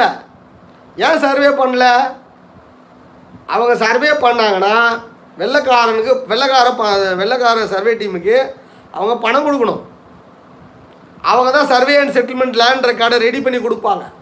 இவங்க பழைய ஓல்டு சிஸ்டத்துலேயே பணம் ஓட்டிக்கிட்டு இருந்தாங்க. அவங்க என்ன பண்ணுவாங்க? மொத்தமாக ஒரு அமௌண்ட்டை வெள்ளைக்காரன் கொடுத்துட்டு போ நீ போப்பான்ருவாங்க அப்போ அவங்க பண்ணலை. என்னைக்கு ஜமீன் ஒழிஞ்சதோ அன்னைக்கு தான் அங்கே போய் தமிழ்நாடு செட்டில்மெண்ட் டீம் போய் செட்டில்மெண்ட் பண்ணுது. இப்போ இந்த வரலாறு எப்படி தெரிஞ்சுக்குவீங்க? சார் இந்த மாதிரி அப்போ ராமநாதபுரத்தில் ஐம்பது ஐம்பத்தஞ்சுகளில் ஐம்பத்தஞ்சுக்கு மேலே தான் அறுபதுகளில் தான் செட்டில்மெண்ட் நடந்திருக்கும். சார் அந்த செட்டில்மெண்ட்டு ரெக்கார்டில் பார்த்தீங்கன்னா சார் நீங்கள் எக்டேரு இயர்லியே மெட்ரிக் சிஸ்டத்துலேயே இருக்குது சார். ஆமாம் இருக்குது.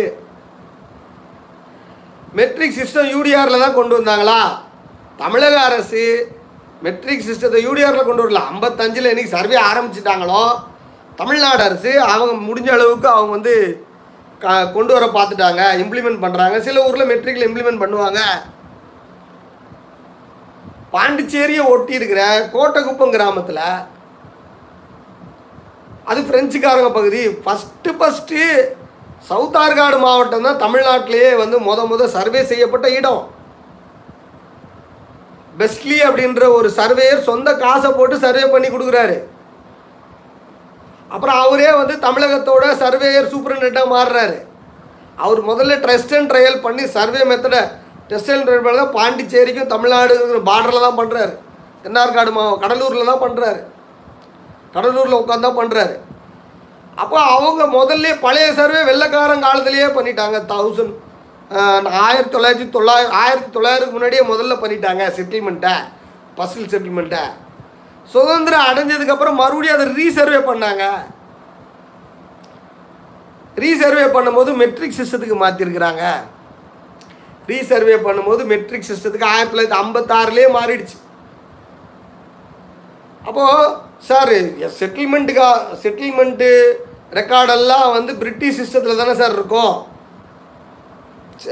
யூடிஆர் தானே சார் மெட்ரிக் சிஸ்டத்தில் இருக்கும். யாருக்காவது மெட்ரிக் சிஸ்டம் பிரிட்டிஷ் சிஸ்டம் தெரியல அப்படின்னா பிரிட்டிஷ் இம்பீரியல் சிஸ்டம் அப்படின்றது ஒரு அழகு ஒரு யூனிட்டு அவங்க ஏக்கர் ஏக்கர் ஏக்கரில் அளக்குறாங்க. சென்ட்டு ஏக்கரு இதெல்லாம் பிரிட்டிஷோட சிஸ்டம் மெட்ரிக் சிஸ்டம்ன்றது மெட்ரிக் தான் ஃபஸ்ட்டு ஃபவுண்ட் பண்ணது ஃப்ரெஞ்சுக்காரங்க அது அப்புறம் உலகளாவிய அளவில் நாம் எடுத்துக்கிட்டோம். அப்படி எடுத்ததில் நாம் அது பயன்படுத்துகிற மீட்டரு ஏரு ஹெக்டேரு ஐம்பத்த யூடிஆருக்கு அப்புறம் தான் ஏரு ஹெக்டேரா எழுபது எழுபதுக்கு அப்புறம் தான் ஏரு ஹெக்டேரானா பல ஊரில் ரெண்டாவது சர்வே தமிழ்நாட்டுக்காரங்க பண்ணாங்கன்னா வெள்ளைக்காரன் பண்ணாமல் தமிழ்நாட்டுக்காரங்க அந்த பகுதியை சர்வே பண்ணியிருந்தாங்கன்னா அவர்கள் மெட்ரிக் சிஸ்டம் இம்ப்ளிமெண்ட் பண்ணியிருக்கிறாங்க.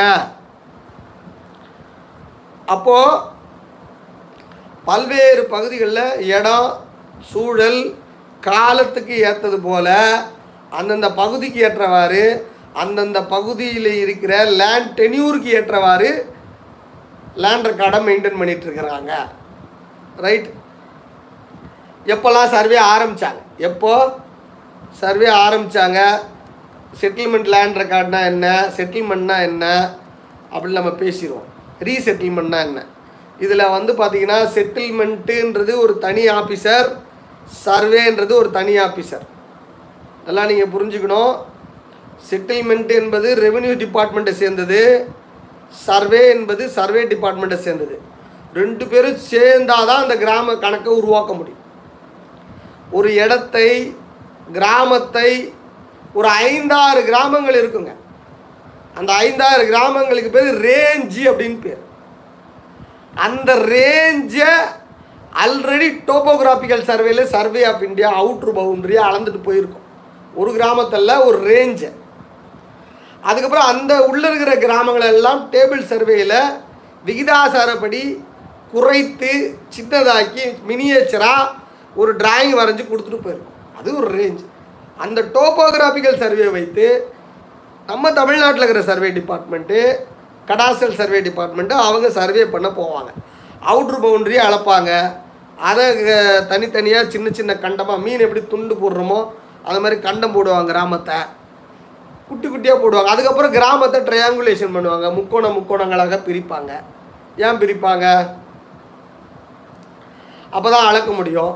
இப்படி இவர் இந்த வேலையெல்லாம் செய்கிறாங்கல்ல இந்த வெள்ளம் இதெல்லாம் செஞ்சு முடிச்சதுக்கப்புறம் இது சர்வே டீம் செய்யும். அந்த கிராமத்தில் போய் இந்த இடத்துக்கு யார் பழைய ஓனரு எவ்வளோ எவ்வளோ ஏக்கர் யார் யார் வச்சுருக்குறாங்க எவ்வளோ எவ்வளோ யார் இருக்குது இப்போ யார் வந்து பட்டம் இல்லாமல் அனுபவிச்சிட்டு இருக்கிறது இப்படின்னு உரிமையாளர்களோட நிலம் கைப்பற்றுதாரர்களோட கணக்கை எடுக்கிறாங்க இல்லையா? அந்த ரெக்கா அது வருவாய்த்துறைப்படும் அப்போ ரெவென்யூ துறையில் இருக்கிற ஒரு ஆஃபீஸரும் சர்வே துறையில் ஒரு ஆஃபீஸர் ரெண்டு பேரும் சேர்ந்து தான் இவர் அளந்து இந்த பீஸ் ஆஃப் பார்சல் ஆஃப் லேண்டுக்கு ஒரு நம்பர் போட்டு அவர் கொடுத்தாருன்னா அதுக்கு யார் உரிமையாளர் அதுக்கு எவ்வளோ பணம் அந்த இடத்துக்கு எவ்வளோ கொடுக்கணும் எவ்வளோ வரி கட்டணும் அப்படின்னு கால்குலேஷன் இவங்க போடுவாங்க.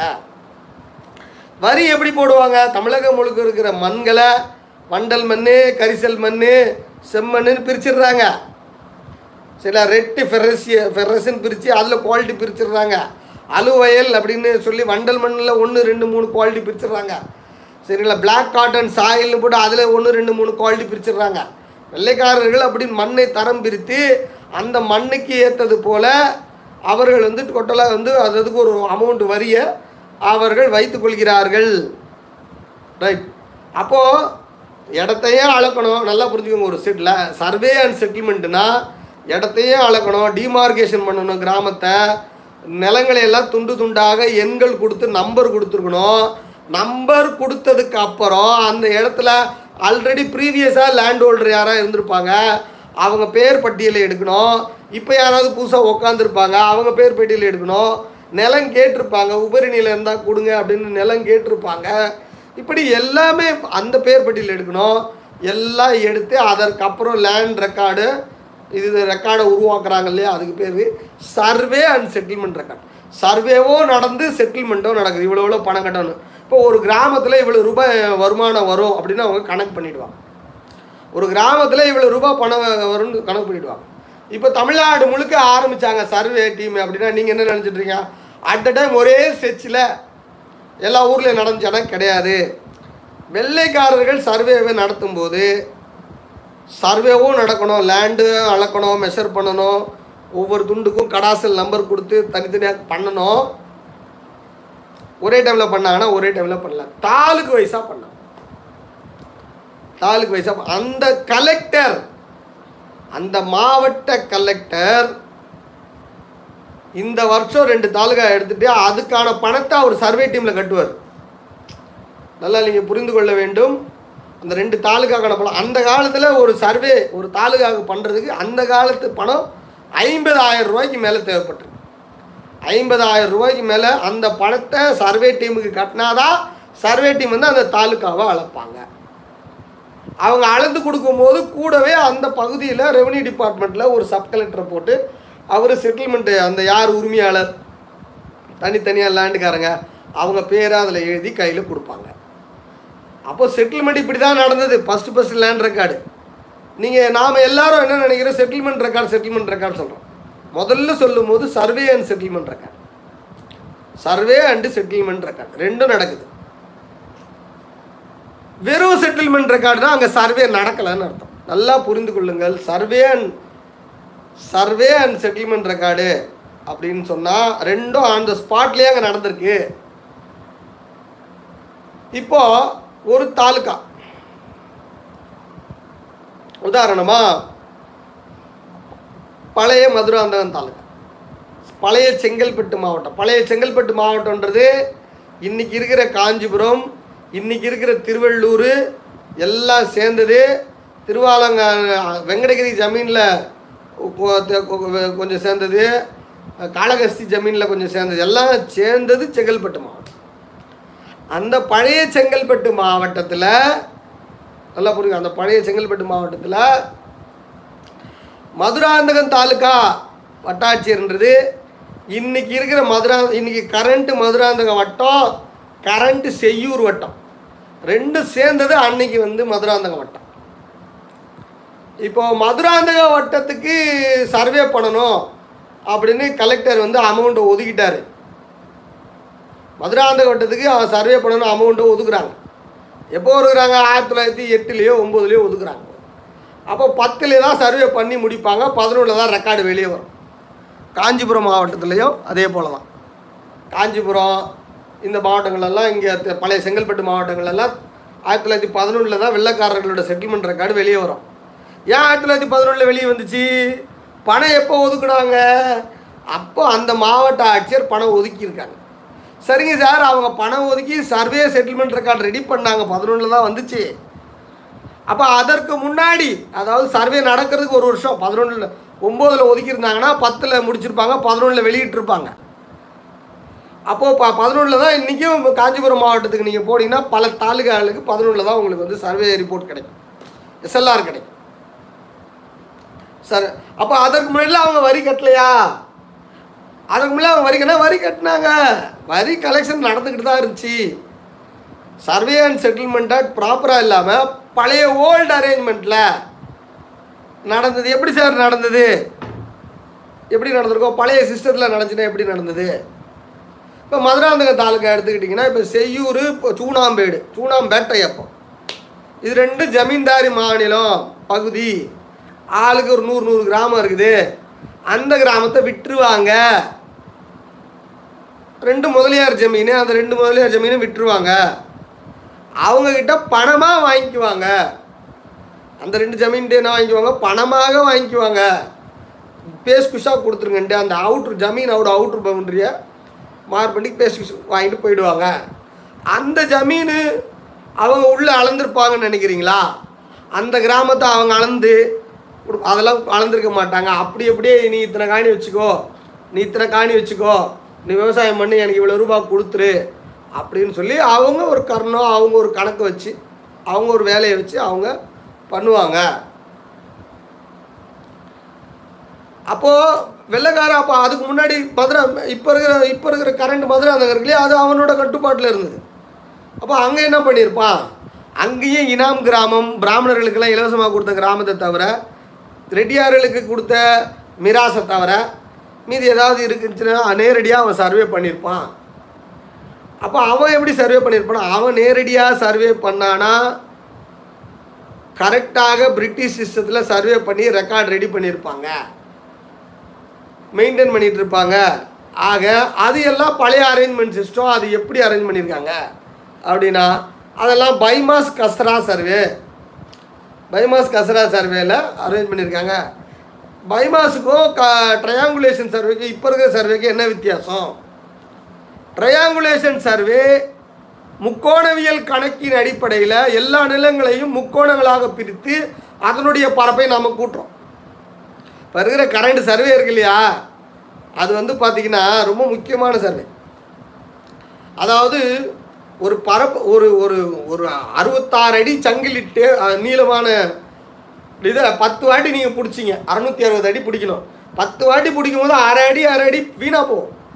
அப்போ கிட்டத்தட்ட பத்து வாட்டி பிடிக்கும் போது அஞ்சு அடிக்கு அந்த இடம் கூட வரும். சர்வே பிழை வரும். கூடுதலோ குறைவோ அரை அடி முன்ன பின்ன இருக்கும். சங்கிலி பிடிக்கும் போது அப்போ ஒட்டு மொத்தமாக தமிழ்நாடே அளக்கும் போது சர்வே பிழை எவ்வளோ வரும்? அதனால தான் அவங்க என்ன பண்ணுறாங்கன்னா சர்வே பிழை வரக்கூடாது கூட்டுப்பிழை வரும். பரப்பளவை கூட்டும் போது கூட்டுப்பிழை வரும்.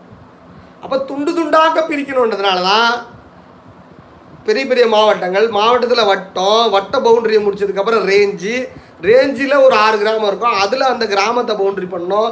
அந்த கிராமத்தை இன்னும் வெட்டணும். துண்டு துண்டாக வெட்டணும். கண்டமாக வெட்டணும். அந்த கண்டத்தில் இருக்கிற இடத்த சர்வே பண்ணணும். பழைய வாட்டி என்ன பண்ணியிருப்பாங்க கண்ட வரைக்கும் கரெக்டாக பண்ணிவிட்டு நாற்கரை நாற்கரமாக செஸ் போர்டு போல் சதுரமாக அளந்து விட்ருவாங்க எல்லா நிலத்தையும் அளக்க முடியுமானா அவுட்டரில் பார்டரில் இருக்கிற நிலத்தை பழைய சர்வேல அளக்க மாட்டாங்க. அதுக்கு எஸ்எல்ஆர் இருக்கா? கிடையாது. பைமாஸ் ரெக்கார்டை ஆவணப்படுத்தி வச்சிருக்கிறாங்களா? கிடையாது. அந்த பழைய மேப் இருக்கா? கிடையாது. ஏன் கிடையாது? லித்தோகிராஃபிக் ப்ரெஸ்ஸே அங்கே இந்தியாவுக்கு வரல. அச்சகம் வரல.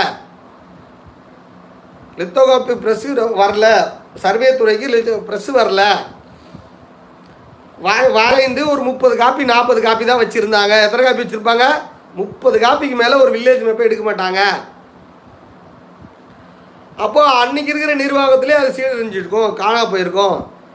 என்னைக்கு செட்டில்மெண்ட் ரெக்கார்டு உள்ளே இம்ப்ளிமெண்ட் பண்ணும்போது ப்ரெஸ்ஸுக்கு டிபார்ட்மெண்ட் சர்வே டிபார்ட்மெண்ட்டை எஸ்டாப்ளிஷ் பண்ணும்போது லித்தோகிராஃபி ப்ரெஸ்ஸை உள்ளே கொடுத்துட்றாங்க அவங்க ரெடி பண்ணி கொடுக்குறாங்க. ஆக என்னைக்கு செட்டில்மெண்ட் நடக்கும் அவங்க பழைய அது ஒரே வார்த்தையில் நான் சொல்லுவேன். ஒவ்வொரு பகுதியும் அது மாறும். சில ஊரில் பைமாஸ் கசரா சர்வே பண்ணியிருப்பாங்க. ட்ரையாங்குலேஷன் இல்லாத இடத்துல. ரைட் அதில் வருது சில ஊரில் வந்து பார்த்தீங்கன்னா இப்போ ஊட்டியிலலாம் பார்த்தீங்கன்னு வைங்களேன் ட்ரையாங்குலேஷன் சர்வே பண்ணவே முடியாது. ஊட்டியில் அது எல்லாம் மலை. நீங்கள் நாற்கிற மலை பிடிக்க முடியாது. அது ஒரு எல்லாம் பீக்கு ரைட்டுங்களா அதனால் அங்கே காம்பஸ் சர்வே பண்ணுவாங்க. அந்த இடத்துல மெத்தடாலஜி மாறும். அப்போ அது நான் அதனால் அது எல்லாம் என்ன சொல்கிறேன்னா ஓல்டு அரேஞ்ச்மெண்ட் சிஸ்டம் இப்போ எல்லாமே ட்ரையாங்குலேஷனில் பண்ணுறாங்க எஸ்எல்ஆரில் அந்த காலத்தில் அது கா நம்ம மாறும்.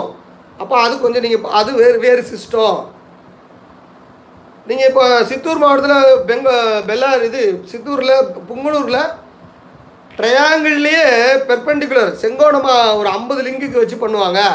அது புதுசாக இன்ட்ரடியூஸ் பண்ணி ட்ரை பண்ணி பார்த்தாங்க. அதுக்கு புங்கனூர் சிஸ்டம்னு பேர். அப்படி சர்வேல பல்வேறு முறைகள் இருக்குது அந்த பல்வேறு முறைகளை பயன்படுத்தி டெஸ்ட் அண்ட் ட்ரையல் பண்ணி டெஸ்ட் அண்ட் ட்ரையல் பண்ணி செட்டில்மெண்ட் லேண்ட் ரெக்கார்டு உருவாவதற்கு முன்பு எந்த ஊரில் செட்டில்மெண்ட் லேண்ட் ரெக்கார்டு உருவாச்சோ சர்வே அண்ட் செட்டில்மெண்ட் லேண்ட் உருவாச்சோ அதற்கு முன்னாடி பழைய ஓல்டு அரேஞ்ச்மெண்ட் சிஸ்டத்தில் பண்ணியிருப்பாங்க இன்னைக்கு நமக்கு கிடைக்கிற ரெக்கார்டெல்லாம் ஃபைனலாக triangulation survey record plus settlement record right இப்போ ஒரு கிராமத்தை நாம் எடுத்துக்கோ. மதுராந்தகம் கிராமத்தில் ஆயிரத்தி தொள்ளாயிரத்தி பதினொன்றில் முடிச்சிட்டாங்க. மதுராந்தகம் சுற்றி இருக்கிற தாலுக்காவில் ஆயிரத்தி தொள்ளாயிரத்தி பதினொன்றில் சர்வே அண்ட் செட்டில்மெண்ட்டு முடிச்சிட்டாங்க. இப்போ மறுபடியும் அந்த இடத்துல ஏதோ ஒரு பிழை இருக்குது அல்லது அந்த இடத்துல வந்து ஏதோ ஒரு தவறு இருக்குது. அந்த கிராமத்தில் இப்போ ரெண்டு கிராமத்தை கிளப் பண்ண வேண்டியிருக்கு. வெள்ளைக்காரன் காலத்துல கிளப் பண்ண வேண்டியிருக்குன்னா அப்போ கிளப் பண்ணாங்கன்னா அந்த இடத்துல போடுவாங்க அந்த இடத்துல ரீசர்வே போடுவாங்க. அப்போது சில இடங்களில் சில அப்போ அதே மதுராந்தகத்தில் எல்லாருக்கும் ஆயிரத்தி தொள்ளாயிரத்தி பதினொன்றில் அந்த கிராமத்தில் எஸ்எல்ஆர் இருக்கும். சில கிராமங்களில் பதினஞ்சில் ஆர்எஸ்எல்ஆர் இருக்கும். அல்லாட்டி வெறும் ஆர்எஸ்ஆராக இருக்கும். ஆர்எஸ்எல்ஆர் இல்லை. ஆர்எஸ்ஆர் இருக்கும். ஆர்எஸ்ஆர்னால் ரிவிஷன் சர்வே ரெக்கார்டு ஏன்னா அங்கே ஏதோ கிளப் பண்ணியிருக்கிறாங்க ஏதோ ஒர்க் நடந்திருக்கு. சர்வே அதனால அந்த கிராமத்துக்கு உங்கள் ஊருக்கு எஸ்ஆர் எஸ்எல்ஆர் இல்லைங்க ஆர்எஸ்ஆர் தான் ரிவிஷன் சர்வே நடந்திருக்கு. அப்போது இல்லாட்டி சில ஊரில் செட்டில்மெண்ட்டை ரிவிஷன் பண்ணுவாங்க. ஃபஸ்ட்டு பேஸ் சர்வே முடிச்சதுக்கப்புறம் சர்வேயோ அந்த செட்டில்மெண்ட்டை முடிச்சதுக்கப்புறம் அந்த பேஸை மறுபடியும் மறுபடியும் முப்பது வருஷம் கழிச்சு அளக்குறாங்கலாம் கிடையாது. என்ன பண்ணுறாங்கன்னா தேவைப்பட்டால் ஏதாவது சேஞ்சஸ் இருந்தால் இல்லாட்டி பணம் செலவாகுது. அதனால் வந்து சர்வே பண்ணுறாங்க சர்வே பண்ணாங்கன்னா அதுக்கு பேர் ரிவிஷன் சர்வே செட்டில்மெண்ட் பண்ணுறாங்க ஏன் செட்டில்மெண்ட் மறுபடியும் ரிவிஷன் செட்டில்மெண்ட் பண்ணுவாங்க? ஏன்னா அன்னைக்கு வரி விகித்த விதம் கம்மியாக இருக்கும். அதுக்கப்புறம் ஒரு ஆற்று பாசனத்தை திறந்து விட்ருப்பாங்க புதுசாக உருவாக்கியிருப்பாங்க அப்போ தண்ணி வந்திருக்கும்.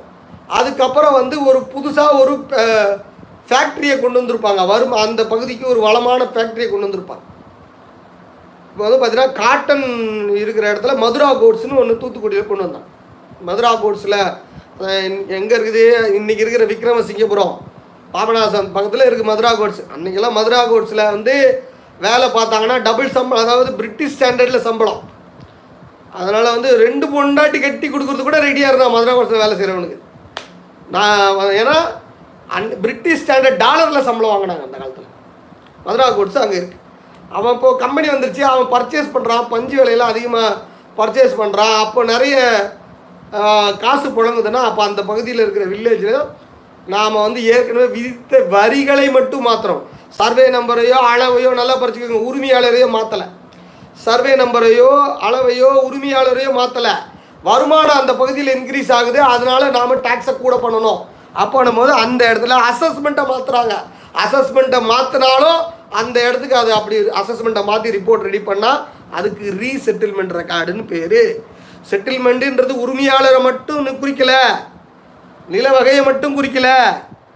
அசஸ்மெண்ட்டையும் குறிக்குது. அப்போது தமிழகம் முழுக்க எந்த இடத்துலலாம் நல்லா கவனிக்கணும்? எந்த இடத்துலலாம் தமிழகம் முழுக்க எந்த இடத்துலலாம் முதல்ல நடந்திருக்க என்ன நடந்திருக்குன்னா கம்ப்ளீட்டாக நீங்கள் புரிஞ்சுக்க வேண்டியது ரீசர்வே அண்டு செட்டில்மெண்ட் முதல்ல நடந்திருக்கும். ஃபவுண்டேஷன் ரெக்கார்டு அந்த ஃபவுண்டேஷன் ரெக்கார்டு முடிஞ்சதுக்கு அப்புறம் தேவைப்பட்டால் சில இடங்களில் ரீசர்வே மட்டும் நடக்கும். சில இடங்களில் ரீசெட்டில்மெண்ட் மட்டும் நடக்கும். அப்போது அது RSL settlement record RSR revision சர்வேன்னு இருக்கும். சில இடங்களில் ரெண்டுமே சேர்ந்து நடக்கும். சில இடங்களில் ரெண்டுமே சேர்ந்து நடக்கும். ஆர்எஸ்எல்ஆர் செட்டில்மெண்ட் லேண்ட் ரெக்கார்டு அதுவும் சேர்ந்து நடக்கும். அப்படி ரெண்டுமே சேர்ந்து நடந்தாலும் அந்த ரெக்கார்டும் இருக்கும். அப்போ நீங்கள் யோசிச்சு பாருங்கள் சார். சார் சார் ஓஎஸ்ஆர்னா என்ன சார்? எஸ்எல்ஆருக்கு முன்னாடி செட்டில்மெண்ட் லேண்ட் ரெக்கார்டு சர்வே ரெக்கார்டுக்கு முன்னாடி ஓல்டு அரேஞ்ச்மெண்ட் சிஸ்டம் நடந்ததில்ல.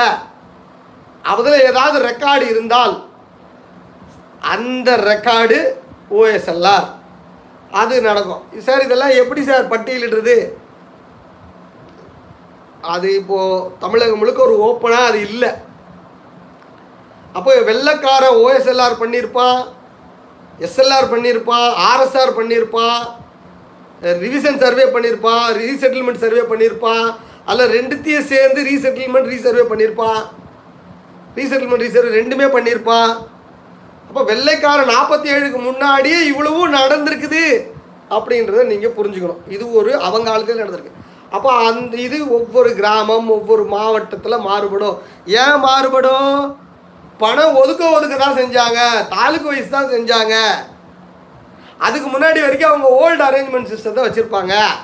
அந்த கணக்கு வச்சுருந்தா சில பாதுகாப்பாக இருக்கும் அது இருக்கும் அப்படின்னு தெரிஞ்சுக்கோ சுதந்திரம் அடையுதுங்க. சுதந்திரம் அடையுது. வெள்ளைக்காரன் எந்த இடத்துல ஃபவுண்டேஷனே போடாமல் விட்டான்? வெள்ளைக்காரன் எந்த இடத்துல ஃபவுண்டேஷன் ரீசர்வே ரீசெட்டில்மெண்ட் பேஸே போடாமல் விட்டான்? ஜமீன் கிராமங்களில் தான் ஃபஸ்ட்டு விட்டான். ஏன்னா ஜமீனில் சில ஜமீன்கள் மட்டும். வெள்ளைக்காரனுக்கு பணத்தை கொடுத்து எங்கள் ஊரை வந்து சர்வே பண்ணுன்னாங்க அப்படி சர்வே பண்ணதில் தமிழ் சர்வேக்காரங்க யாரும் தமிழ் தமிழ் ஜமீன்தார்கள் யாரும் பண்ணல. தெலுங்கு ஜமீன்தார்கள் யாரும் பண்ணல. தமிழக தென்பகுதியில் இருக்கிற தெலுங்கு ஜமீன்தார்கள்லாம் பண்ணல. ஆனால் வெங்கடகிரி ஜமீன்தார் இந்த பண்ணவங்க அதுக்கப்புறம் வந்து பார்த்திங்கன்னா பித்தாப்பூர் வடக அதாவது மெட்ராஸ் பிரசிடென்சிலேயே ஆந்திராவில் இருக்கிறவங்க பண்ணாங்க. ரைட்டுங்களா? பணம் கொடுத்து பண்ணணும். அப்படி அவங்க ப ஃபண்டு கொடுத்து பண்ணல. அப்போ தமிழ்நாட்டில் எப்போ பண்ணாங்க?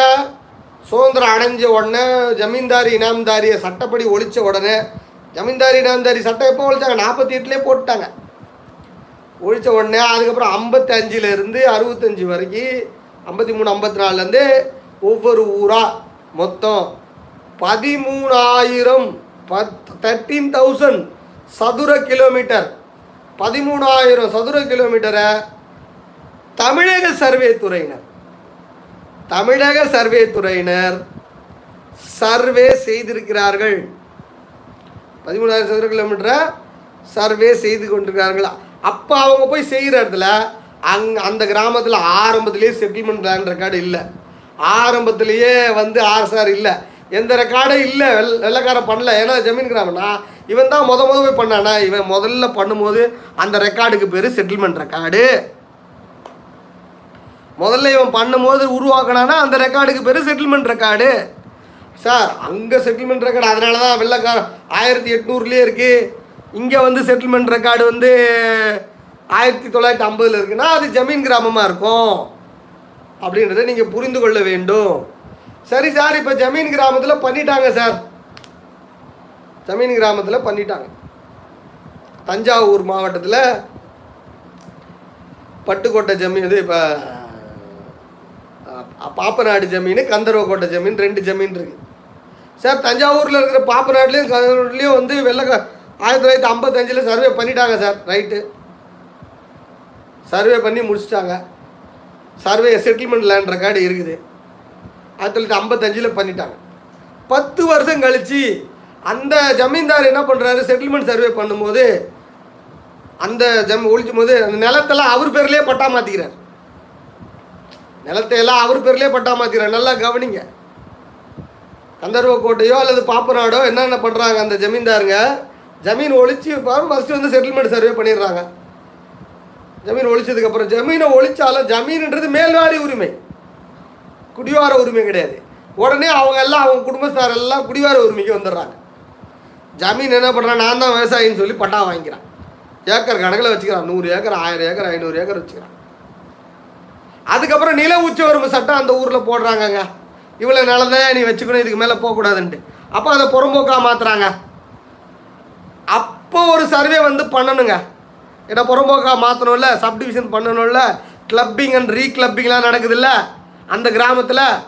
அப்போ அந்த இடத்துல ஆர்எஸ்ஆர் ரீ சர்வே நடக்குது.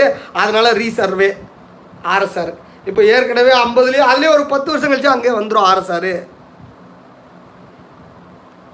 அப்போது ஜமீன் கிராமத்தில் அறுபதுகள்லேயே ரெண்டு கடை வந்தாலும் வந்துடும் ஏதாவது பிரச்சனை நடந்திருக்குன்னு அர்த்தம். அப்போது நாம் நான் எப்படி கணக்கு பண்ணுவேன்னா ஆர்டிஐயில் நீங்கள்லாம் ஆர்டிஐயில் எப்படி கேட்பீங்கன்னு தெரியாது. வெறும்னே கேட்பீங்க ஆர்எஸ்ஆர் இருக்கா? அவன் இல்லை.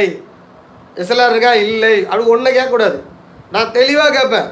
எஸ்எல்ஆர் ஓஎஸ்எல்ஆர் எஸ்எல்ஆர் அல்லது ஆர்எஸ்எல்ஆர் அல்லது ஆர்எஸ்ஆர் ரிவிஷன் சர்வே அல்லது யூடிஆருக்கு முந்தைய ஆப்பதிவேடு.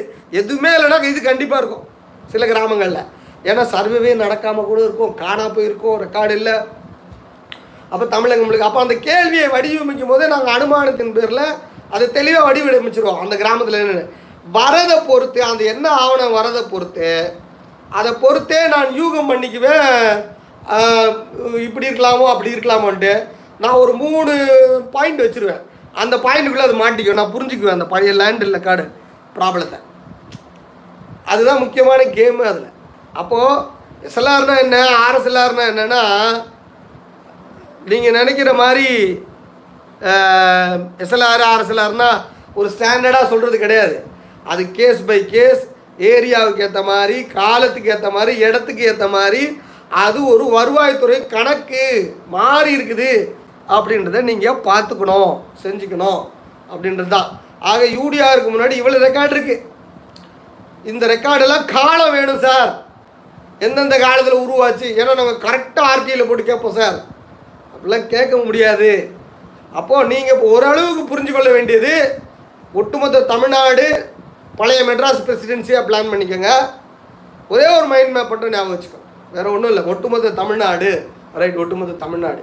எப்போ அப்போ கன்னியாகுமரி தமிழ்நாட்டில் இல்லை மெட்ராஸ் பிரசிடென்சியில் மண்டையில் ஏறணும். அது திருவாங்கூர் சமஸ்தானத்தில் இருந்தது. இன்னைக்கு இருக்கிற செங்கோட்டை திருவாங்கூர் சமஸ்தானத்தில் கொஞ்சம் இருந்தது. திருநெல்வேலியில் இருக்கிற திருநெல்வேலி மாவட்டத்தில். அது தமிழ்நாட்டில் இல்லை. அப்போ அது சமஸ்தானம். அப்போ அதான் அந்த பக்கம் அப்போ அந்த ரெக்கார்டை விடுங்க. உங்கள் மைண்டில் ஏறணும். புதுக்கோட்டை சமஸ்தானம் மைண்டில் ஏறணும். தமிழகத்தில் காளகஸ்தி அது சமஸ்தானம். அது ஜமீனு. திருவே நீங்கள் நேராக வடக்க தமிழ்நாட்டோட எல்லை என்னது? புலிக்காட்டு பழவேற்காடு. அந்த ஓர கடலோரம் எல்லை கடலோரம் எல்லை புலிக்காட்டு. அதுக்கப்புறம் அந்த பக்கம் போனால் சீகிரி கொட்டாங்க அப்போது புலிக்காடு. அப்போ நீங்கள் அது அதுக்கு அதுக்கு புலிக்காட்டுக்கு மேலே இருக்கிறவங்களாம் யார்? அதுக்கே அந்த இப்போ ஆந்திரா கவர்மெண்ட் அந்த காலத்தில் யார்? அது வெங்கடகிரி ஜமீன்தார். புலிக்காட்டை தாண்டினாலே வெங்கடகிரி ஆயிடுச்சு. வெங்கடகிரி ஜமீன் பெரிய ஜமீன். நம்ம இந்தியாவில் மிகப்பெரிய ஜமீன்களில் தமிழகத்தில் பெரிய ஜமீன் வந்து புது புதுக்கோட்டை சிவகங்கை ராமநாதபுரம். இது பெருசு. பரப்பளவில். அதே போல் வெங்கடகிரி பெருசு. இந்த பக்கம் வந்தால் காளகஸ்தி இந்த பக்கம் வந்தால் கங்குந்தி இந்த மூணு ஜமீன் பார்டரில் இருக்குது. அப்படின்னு வடக்கு பார்டரில் மூணு ஜமீன் இருக்குதுன்னு தெரிஞ்சுக்கணும். இது தெரிஞ்சால் தான் அந்த இடத்துல பெரும்பாலும் ஆற ஃபஸ்ட் எஸ்எல்ஆர் இருக்காது. இல்லை இருக்குதுன்னா அந்த ஜமீன் காசு கொடுத்து பண்ணி சொல்லியிருப்பான். அப்படின்னு பார்க்கணும். அப்படியே செ- வாங்க தென்னார்காடு ஜமீனே கிடையாது. வடார்காட்டில் ஆரணியில் ஜாகிர் இருக்கார். ஆனால் எல்லா கிராமங்களும் இனாம் இருக்குது. ஃப்ரீ இருக்குது. இனாம் இருக்குது. இனாம் இனாம்தாரர் இருக்கார். காஞ்சிபுரத்தில் இனாம்தாரர் இருக்கார். சரிங்களா? காஞ்சிபுரம் மாவட்டத்தில் எது ஜமீனு? இல்லை இன்னைக்கு செங்கல்பட்டு மாவட்டத்தில் எது ஜமீனு? இன்றைக்கி இருக்கிற காஞ்சிபுரம் மாவட்டத்தில் ஸ்ரீபெரும்புரை சுற்றி ஒரு பத்து கிராமம் இருக்குது ஜமீன் கிராமம். ஸ்ரீபெரும்புத்தூர் பக்கம் போனீங்கன்னா தாலுகா போனீங்கன்னா அங்கே ஜமீன் இருக்குது அதை தனியாக தூக்கிடணும். யாருக்கு சம்மந்தப்பட்டது எல்லாம் தெலுங்கருக்கு வெங்கடகிரிக்கோ அல்லது காளகஸ்திக்கோ அவங்களோட குடும்பத்துக்கு சம்மந்தப்பட்ட கிராமம் இங்கே இருக்கும். அதோட லிங்கில் இருக்கும். ஓ ரைட்டு ஸ்ரீபெரும்புத்தூரில் இருக்குது. அந்த மைண்ட் மேப் இருந்துட்டா தான் உங்களால் வந்து கொண்டு வர முடியும். அப்படியே கீழே வந்துட்டிங்கன்னா வடார்காடு தென்னார் தென்னார்காட்டில் தான் கிடையாது. அதோட நீங்கள் வடார்காடு வந்துட்டிங்கன்னா வடார்கா இது கா காஞ்சிபுரத்தில் வந்து பார்த்துட்டிங்கன்னா இது செங்கல்பட்டு செங்கல்பட்டில் வந்துட்டிங்கன்னா செய்யூர் சுண்ணாம்பேடு. இதுதான் ஈசிஆர் ஈசிஆரில் நீங்கள் கணக்கு பண்ணிக்க வேண்டியதான் ஈசிஆரில் இடைக்களி நாடுன்னு நம்ம சொல்லுவோம். இடைக்களி நாடு முகையூர்லேருந்து ஆரம்பிச்சிருது. செய்யூர் முகையூர் முகையூர்லேருந்து உங்களுக்கு ஆரம்பிச்சிருது. ஒரு ரைட்டு ஜமீன் ஆரம்பிச்சிருது. அப்போ நம்ம புரிஞ்சுக்கணும் ஓ இந்த பகுதியெல்லாம் வந்து ஜமீன் வில்லேஜ் ஈசிஆரில் இடம் வாங்கும்போது பார்த்து வாங்கணும். ரோட்டு மேலே இடம் வாங்கும்போது பார்த்து வாங்கணும். ஏக்கர் கணக்கில் இடம் வாங்கும்போது பார்த்து வாங்கணும். எஸ்எல்ஆர் அரசியல் கணக்கை பார்த்து வாங்கணும். அதுக்கப்புறம் நீங்கள் நேரடியாக இது திருச்சியோ திருச்சி தான். வடர்காடு தென்னார்காடு முடிஞ்சாலே பழைய திருச்சி மாவட்டம் வெள்ளக்காரங்காலத்து திருச்சி மாவட்டம். ஆ, உடையார்பாளையம் தான் ஜமீனு வன்னியர் ஜமீனு உடையார்பாளையம் ஜமீனு அரியலூர் ஜமீனு ரைட்டு கா அதோட வந்து பார்த்திங்கன்னா கடவுர் ஜமீனு. அப்படின்னு புரிஞ்சுக்கணும். அப்படியே நேராக இங்கே மதுரைக்கு வந்துடணும் அதோட விட்டுட்டா. மதுரை வந்துட்டால் ஒரு பதினோரு ஜமீன் இருக்காங்க. சாப்டூர் எல் எல்லாம் வந்து ராஜகம்பளத்தார் ஜமீன். ராஜகம்பளத்தார்கள் அப்படின்னு ஒரு ஜமீன் இருக்காங்க. ரெட்டியார்கள்னு சொல்லுவாங்க. அவங்க ராஜகமல் ஜமீன் இருக்காங்க ரைட்டு அதோட நேராக திருநெல்வேலி தான். திருநெல்வேலி வந்துட்டீங்கன்னா என்ன நடக்க போகுது? ரெண்டு பாளையம் தான் இருக்குது. அங்கே ஜமீன் கிடையாது. பாளையம். ரெண்டே பாளையம் தான். கிழக்கு பாளையம் மேற்கு பாளையம். கிழக்கு பாளையம் எல்லாம் வந்து ரெட்டி தெலுங்குகிட்ட இருக்குது ரெட்டியார்கிட்ட இருக்குது நாய்க்கர்கிட்ட இருக்குது இப்போல்லாம் மரவர்கிட்ட இருக்குது அவ்வளோ முடிச்சுக்கிறோம் அங்கங்கே கிராமம் எந்தெந்த வில்லேஜ் அப்படின்னு கணக்கு எடுத்துட்டிங்கன்னா இங்கெல்லாம் இதே கோயம்புத்தூர் போயிட்டீங்கனால பாளையம். சேலம் போயிட்டீங்கன்னா மிட்டா. காசு கொடுத்து ஏழாம் எடுத்திருக்காங்க. அங்கே வந்து ஒரு ஆங்கில இந்தியனே ஜமீன் ஆங்கிலேயனே ஜமீன் வெள்ளைக்காரனே ஜமீன். இதில் ஃபிஷருன்ட்டு ஆயிரம் ஏக்கர் மேலே வச்சுருக்கான் அப்போ நாம் தெளிவாக புரிஞ்சுக்கிட்டு அந்த ஜமீன் கிராமத்தில் கண்டிப்பாக ஆரம்பத்திலேயே செட்டில்மெண்ட்டு நடந்திருக்காது. அங்கே ஓல்டு எஸ்எல்ஆர் செட்டில்மெண்ட் கிடைக்காது. அங்கே ஐம்பதுக்கு அப்புறம் தான் சர்வேவே ஃபஸ்ட்டு நடந்திருக்கும். அப்படின்னு மைண்ட் மேப்பை வச்சிங்கன்னா தமிழ்நாட்டில் இந்த பகுதியெல்லாம் பிரிச்சுக்கலாம் ஃபஸ்ட்டு சர்வே நடந்திருக்காது. மீதி பகுதியிலலாம் ஃபஸ்ட்டு சர்வே நடந்திருக்கும். அப்படின்னு விடலாம் அந்த வில்லேஜ்லேயும் ரெவன்யூ மீதி பகுதியிலையும் எது இனாமோ எது கோயிலுக்கு பாத்தியப்பட்ட இனாமோ எது வந்து ட்ரஸ்ட்டோ எது பிராமணர்களுக்கு உட்பட்ட கிராமமோ அக்ரகாரமோ ஸ்தோத்திரியமோ சுரோத்திரியமோ இப்படிலாம் இருந்ததுன்னா அதுவும் சர்வே பண்ணியிருக்க மாட்டான் வெள்ளைக்காரன். அதையும் ஐம்பதுக்கு அப்புறம் தான் பண்ணியிருப்பான். அப்போ ஓரளவுக்கு புரிஞ்சுக்கிட்டு அந்த மாதிரி நீங்கள் கணக்கு பண்ணி எடுத்தால் தான் தமிழகத்தில் நீங்களா அப்போ வந்து ஒரு இதுதான் இந்த இந்த இந்த கிராமம்னு ஆய்வு செய்ய முடியாது. நீங்கள் உங்கள் ஆவணங்களை கொடுக்கும் பொழுது நீங்கள் உங்களுடைய ஆவணங்களை கொடுக்கும் பொழுது நான் வந்து பார்த்துட்டு ரைட்டு இது எப்படி இருக்கும் அப்படின்னு நம்ம பார்த்து இதை அனுமா அனுமானித்து கொண்டு போக முடியும். நீங்களாம் வந்து முப்பது வருஷம் ஈஸி பார்க்கணும்னு சொன்னாங்க பத்து வருஷத்துக்கு முன்னாடியெல்லாம். இப்போ ஐம்பது வருஷம் ஆயிரத்தி தொள்ளாயிரத்தி ஐம்பதுலேருந்து ஈஸி பாருங்கன்னு சொல்கிறாங்க ரிஜிஸ்டர் ஆஃபீஸே நைன்டீன் ஃபிஃப்டிலேருந்து நான் உங்களுக்கு ஐநூறு வருஷத்துக்கு ஈஸி பார்க்கணும்னு சொல்கிறேன் ஆயிரத்தி எட்நூற்றி ரெண்டுலேருந்து நமக்கு ஈஸி வேணும். எப்படி சார் வரணும்? அதுதான் நம்ம ஈஸி ஏக்கர் கணக்கில் நிலம் வாங்க போகிறீங்க ஐம்பது லட்சம் அறுபது லட்சம் இடம் வாங்க போகிறீங்க அப்படின்னா யூடிஆருக்கு முன்னாடி இருக்கிற பிரச்சனையெல்லாம் தீரணும் அப்படின்னா இந்த தொகுப்பு இந்த விஷயங்கள் உங்களுக்கு வரணும். ரைட் வேறு என்னெல்லாம் சார் இருக்குது சார் அந்த இனாம்னு சொன்னதில் பல்வேறு தரப்பினருக்கு இனாம் கொடுத்துருக்காங்க. அந்த காலத்தில் லேண்ட் ரெவன்யூ வந்து நல்லா புரிஞ்சுக்கணும். ஒரே ஒரு குட்டி மைண்ட் மேப்போட முடிச்சிடறேன். ஆயிரத்தி எட்நூற்றி ரெண்டுக்கு முன்னாடி எந்த ஆண்களுக்கும் எந்த ஆண்களுக்கும் நிலத்தில் நிரந்தர உரிமை கிடையாது. அவனே வந்து குத்தகை தான் எடுத்துக்கிட்டு எடுத்துகிட்டு இருந்தான். அவன் ஆயிரத்தி எட்நூற்றி ரெண்டில் தான் பர்மனண்ட் சட்டத்தின்படி குடிமக்களுக்கு நேரடியாக நிலை இறங்கணும். குடிமக்களுக்கு நேரடியாக நிலை இறங்கணும்னு பெர்மனண்ட் செட்டில்மெண்ட் வந்துச்சு. நீ பர்மனெண்ட்டாக வச்சுக்கலாம். ஆனால் அதற்கு முன்னாடி ஆயிரத்தி எட்நூற்றி ரெண்டுக்கு முன்னாடி தற்காலிகமானது. குத்தகை போல மூணாண்டு ஐந்து ஆண்டு ரத்து செய்யக்கூடியது. ஜப்தி செய்யக்கூடியது. ட்ரான்ஸ்ஃபர் பண்ணி விட்டுறது. இதெல்லாம் ஜமீன்தார் நினச்சா பண்ணலாம். அல்லது தாலுக் கவர்மெண்ட் ஆஃபீஸர் நினச்சா பண்ணிடலாம். அந்த கவர்மெண்ட் சம்மந்தப்பட்ட ஆட்சியர் நினச்சா பண்ணிடலாம். ரைட்டா ரெண்டுக்கு முன்னாடி யாருக்குமே இப்போ நிரந்தரமாக நில உரிமை கிடையாது. குத்தகை இருந்தது. அவன் குத்தகை எடுத்துக்கிட்டு அடிமைகள் இருந்தாங்க. அடிமை முறையில் நில விவசாயம் பண்ணி வியாபாரம் பண்ணி நில விவசாயம் பண்ணி விற்பனை பண்ணி அதன் மூலமாக வரி கட்டிக்கிட்டு இருந்தாங்க. அப்படி தான் காலகாலமாக போச்சு. ஆயிரத்தி எண்ணூற்றி ரெண்டில் கார்ன்வாலிஸ் வந்ததுக்கு அப்புறம் தான் கார்ன்வாலிஸ் நிர்மாணித்ததற்கு பிறகு தான் இந்த மக்களுக்கு நிரந்தரமாக நில உரிமை கொடுக்கணும். அவன் அவன் அப்போ தான் வந்து ஜமீன்கள் இடையில் தரகர்களெல்லாம் வெளியே போவாங்க. அவன் நேரடியாக அரசோட கட்டுப்பாட்டுக்கு லாயலாக இருப்பான். அப்படின்னு சொல்லி தான் அவங்க பர்மனன்ட் செட்டில்மெண்ட் போட்டாங்க. தமிழகத்தில் பர்மனன்ட் செட்டில்மெண்ட் எப்போ ஆச்சு? ஆயிரத்தி எட்நூற்றி இருபதுலேருந்தே பர்மனன்ட் செட்டில்மெண்ட் ஆச்சு. சேலத்தில் ஆச்சு ஃபஸ்ட்டு ஃபஸ்ட்டு சேலத்தில் கலெக்டர் ரீடு பண்ணார். அப்படின்னு நம்ம புரிஞ்சுக்கணும். அப்போது சேலம் பகுதியில் பார்த்தீங்கன்னா ஃபஸ்ட்டு ஃபஸ்ட்டு ஓல்டு செட்டில்மெண்ட் நகர் ஓல்டு ரெக்கார்டு தமிழ்நாட்டிலே சேலம் பகுதியில் தான் கிடைக்கும் ஓஎஸ்ஆர் கலெக்ட் ரீட் பண்ணது கிடைக்கும் வெள்ளக்காரம் பண்ணது கிடைக்கும். அங்கே ஓஎஸ்ஆரே இருக்கும். அப்புறம் ஆயிரத்தி தொள்ளாயிரத்தி ஐம்பத்தாறில் சக்கரவர்த்தினி மகாராணி பொறுப்பெடுத்ததுக்கப்புறம் இந்த சர்வே ஆரம்பிக்குது. இந்த நம்ம செட்டில்மெண்ட் சர்வே ஆரம்பிக்குது. இந்த செட்டில்மெண்ட் சர்வேன்றது சர்வே டிபார்ட்மெண்ட் ப்ளஸ் செட்டில்மெண்ட் டிபா டிபார்ட்மெண்ட் ரெண்டும் சேர்ந்து பண்ணுறது ரைட்டுங்களா அப்போ அந்த சர்வே ஆரம்பிச்சது கடாசல் சர்வே ஆரம்பிச்சது. அப்போ ஜமீனெல்லாம் விட்டுட்டு அவங்க பண்ணுறாங்க அப்போ வருமானத்திலிருந்து எடுத்தெடுத்து அந்த கலெக்டர் ஃபண்டு கொடுத்தா அந்தந்த தாலுக்காவில் பண்ணுறாங்க அப்போது ஆயிரத்தி எட்நூற்றி ஐம்பத்தி ஆறுலேருந்து ஆயிரத்தி ஆயிரத்தி தொள்ளாயிரத்தி பதினேழு வரை நல்லா புரிஞ்சுக்கோங்க. கொஞ்சம் கொஞ்சமாக கொஞ்சம் கொஞ்சமாக பிரிட் மெட்ராஸ் பிரசிடென்சி முழுக்க வெள்ளைக்காரன் first settlement and survey and settlement பண்ணியிருக்கான். ஆயிரத்தி எட்நூற்றி ஐம்பத்தி ஆறு முதல் ஆயிரத்தி தொள்ளாயிரத்தி பதினேழு வரை ஃபஸ்ட்டு செட்டில்மெண்ட்டோட காலம் இதுதான். கொஞ்சம் கொஞ்சமாக பண்ணியிருக்கான். இப்போது ஒரு ஊரில் முதல்ல செட்டில்மெண்ட் பண்ணிடுறான். ஆயிரத்தி தொள்ளாயிரத்தி இருபதுலேயே வந்து சேலத்தில் கலெக்டர் ரீட் பண்ணிடுறாரு. ஓல்டு அரேஞ்ச்மெண்ட் சிஸ்டத்தில் செட்டில்மெண்ட்டே பண்ணிடுறாரு. ரைட்டா இப்போ ஐம்பத்தி ஆறுக்கு அப்புறம் மறுபடியும் அந்த இடத்த அழைந்து பண்ண போது அந்த இடத்துக்கு அது ரீசெட்டில்மெண்ட்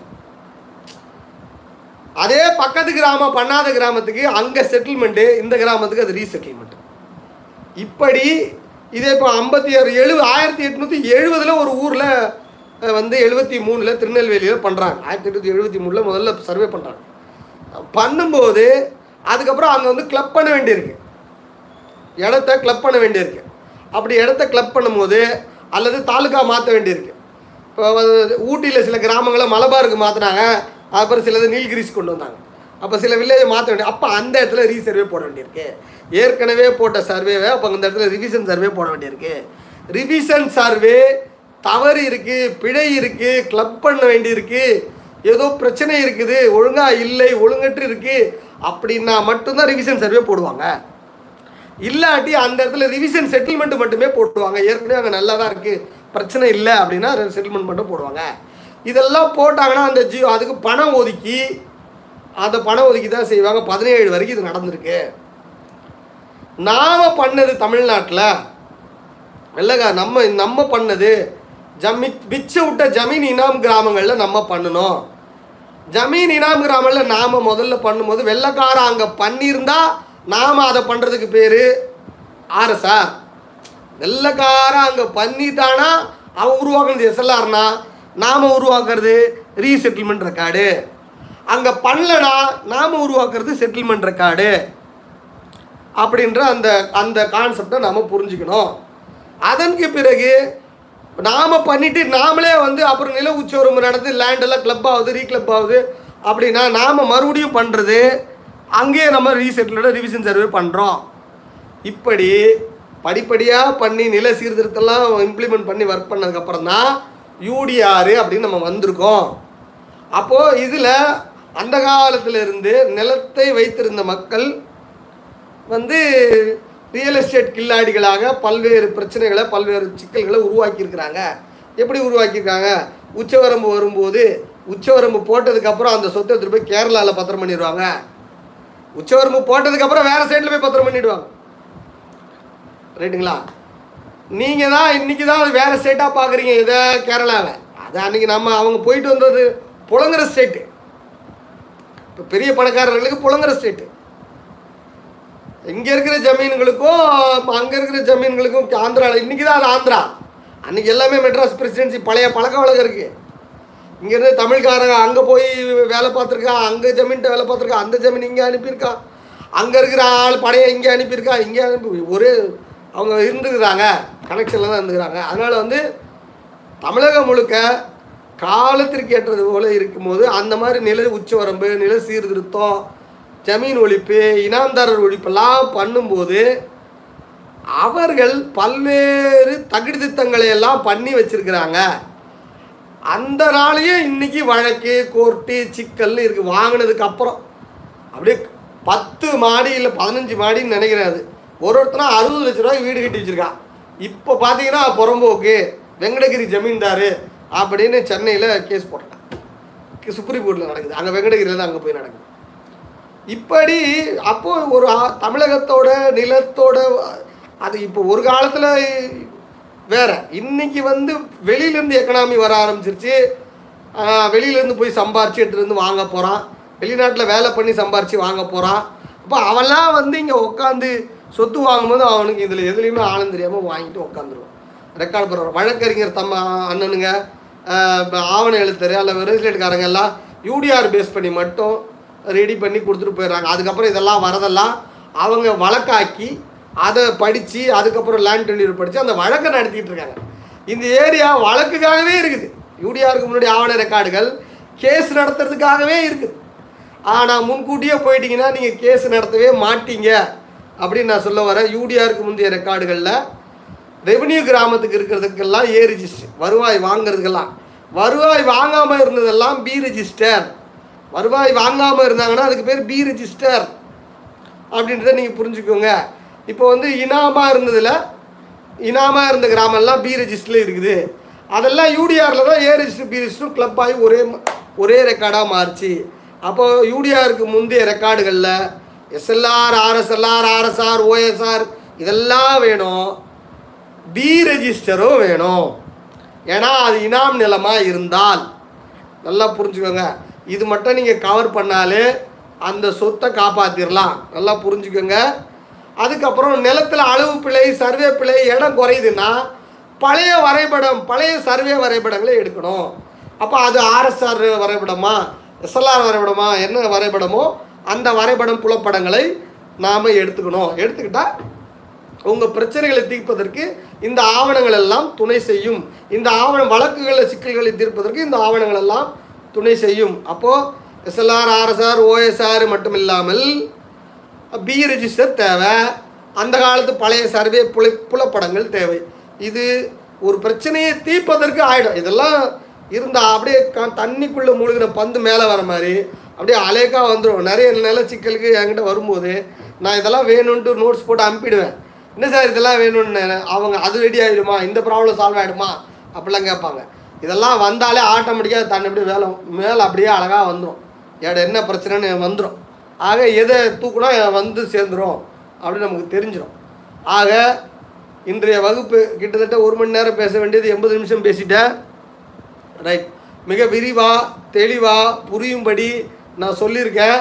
புரியலைன்னா இது ஸ்ட்ரீமானதுக்கப்புறம் ரெண்டு மூணு வாட்டி கேட்டு பாருங்கள் நிச்சயமாக புரியும். யா மே- சொத்து வாங்குகிற உங்கள் மனசில் கண்டிப்பாக இருக்கணும் இது. அதே போல் வழக்கறிஞர் நண்பர்கள் ஆவண எழுத்தர்கள் அப்புறம் ரியல் எஸ்டேட் தொழில் செய்கிறவர்கள் நிச்சயமாக தெரிந்து கொள்ள வேண்டிய நில நிர்வாக வரலாறு இது. இது சாதாரண வரலாறு சொத்து வச்சிருக்க வாங்குறவங்க தெரிஞ்சு கொள்ள வேண்டிய நில நிர்வாக வரலாறு. கண்டிப்பாக நீங்கள் இனி செட்டில்மெண்ட் ரெக்கார்ட்லாம் பார்க்கும்போது உங்களுக்கு ஒரு ஐடியா உங்கள் பகுதியை பொறுத்து கண்டிப்பாக கிடைக்கும் நான் நம்புகிறேன் இப்பொழுது நான் கேள்வி பதிலுக்கு போகிறேன் விரைவாக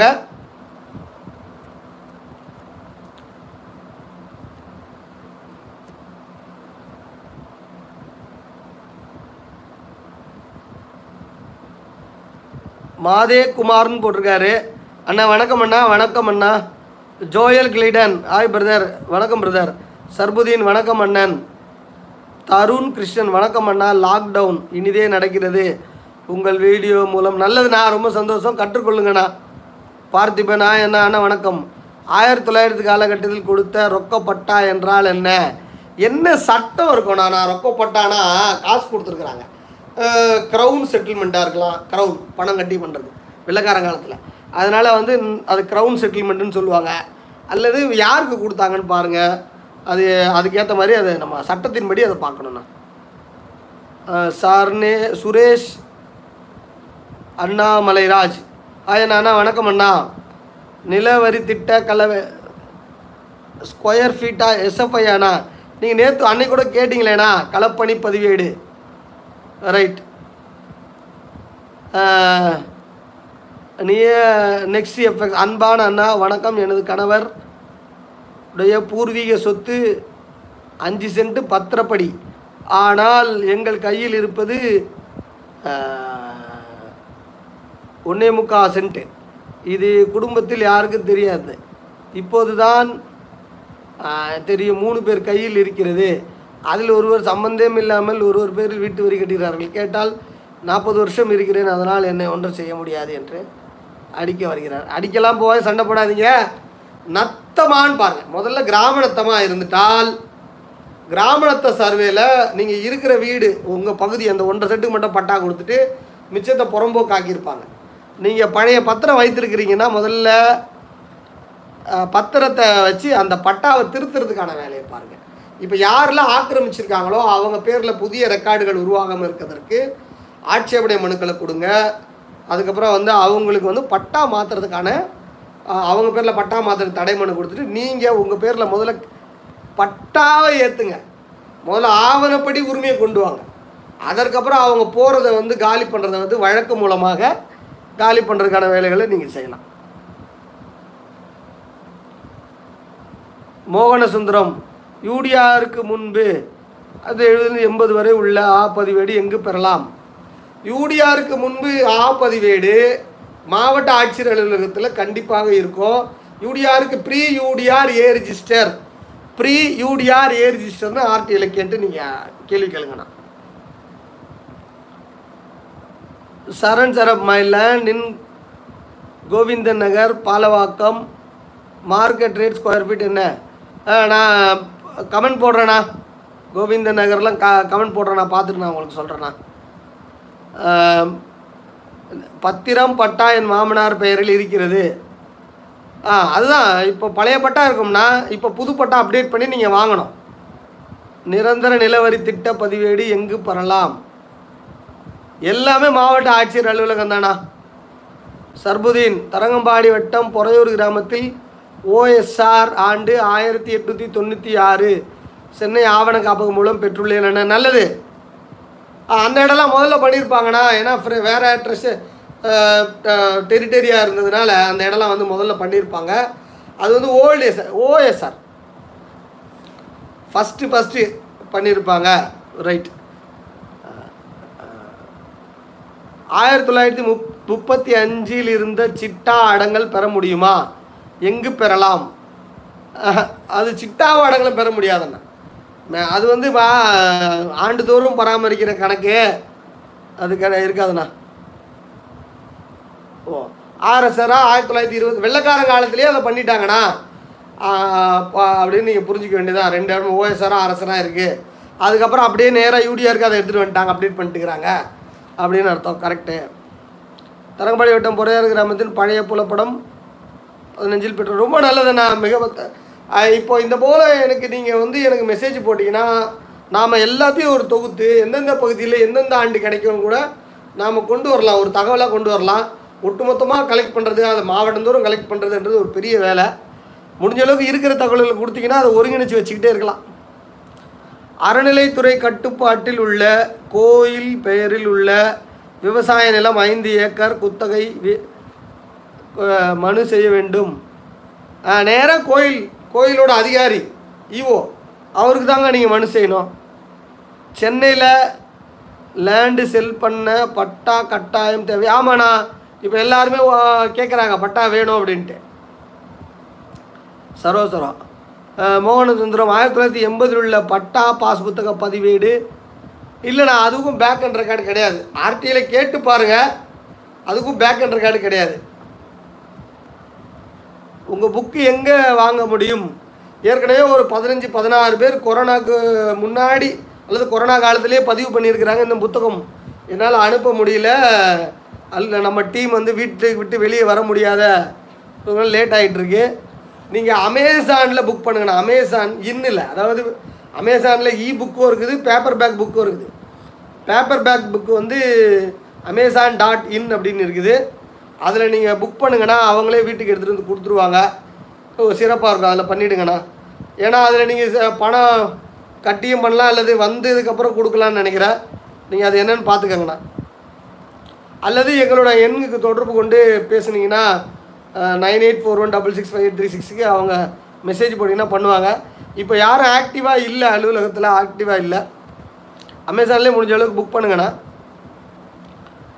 அரசு எங்கள் நில தின் சர்வே பிழை உள்ளது. எனவே நம்ம முதல் இன்று வரை உள்ள எஃப்எம்பி வேண்டும். எப்படி வாங்குவது? ஆர்டிஐ மூலமாக தானே அதை நம்ம பெற முடியும். அது ஒரு வழக்கு. ஆர்டிஐனா ஒரே ஒரு பெட்டிஷனை மட்டும் அனுப்பிட்டு அதில் பதில் வந்துடும் நினைக்கக்கூடாது. ஆர்டிஐ வழக்குன்னு நான் சொல்கிறேன் ஏன்னா அப்பீலு அப்பீலு எல்லாம் போட்டு விசாரிக்க. அப்படி போடணும். அடுத்து ஒரே ஒரு ஆர்டிஐ போட்டிங்கன்னா தகவலே வராது. நான் வந்து பத்து ஆர்டிஐ போடுவேன். ஒரு தகவல் வாங்குறதுக்கு பத்து ஆர்டிஐ போடுவேன். நேரடியாக அலுவலருக்கு ஒன்று அப்புறம் பக்கத்து அலுவலருக்கு ஒன்று பக்கத்து அலுவலருக்கு ஒன்று ஏன்பா எனக்கு அனுப்புகிறீங்கன்னு வாங்க ஃபார்வர்ட் பண்ணி அனுப்பிவிடுவோம். சரிங்களா சொல்ல வருது? அப்போ ஆறு ஒன்றில் ஃபார்வர்ட் பண்ணுவாங்க. நமக்கு ஒரு ஆர்டிஐ டைம் லேப்ஸ் ஆனாலும் இன்னொரு ஆர்டிஐலேருந்து அதை பிடிச்சிக்கலாம். அதனால் வந்து நிலம் சம்மந்தப்பட்டதில் பஞ்சாயத்து கிஞ்சாயத்துக்கு ஒரு ஆர்டிஐ போடுங்க செலவு ப நிலம் சம்மந்தப்பட்டதில் தைரியமாக அஞ்சு ஆர்டிஐ ஆறு ஆர்டிஐ போடலாம். ஒன்றும் தப்பு கிடையாது.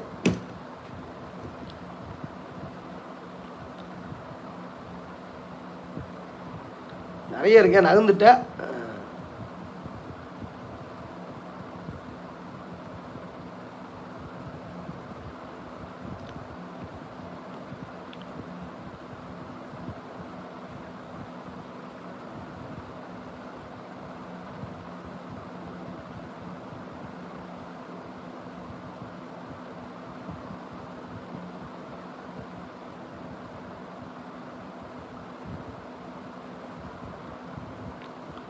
ஆ. தர்மலிங்கம்னு நினைக்கிறேன் அண்ணன்.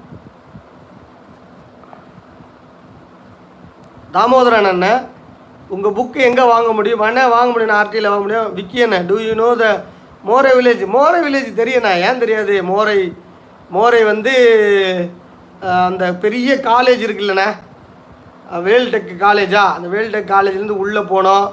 அது ஒரு பெரிய கிராமம்.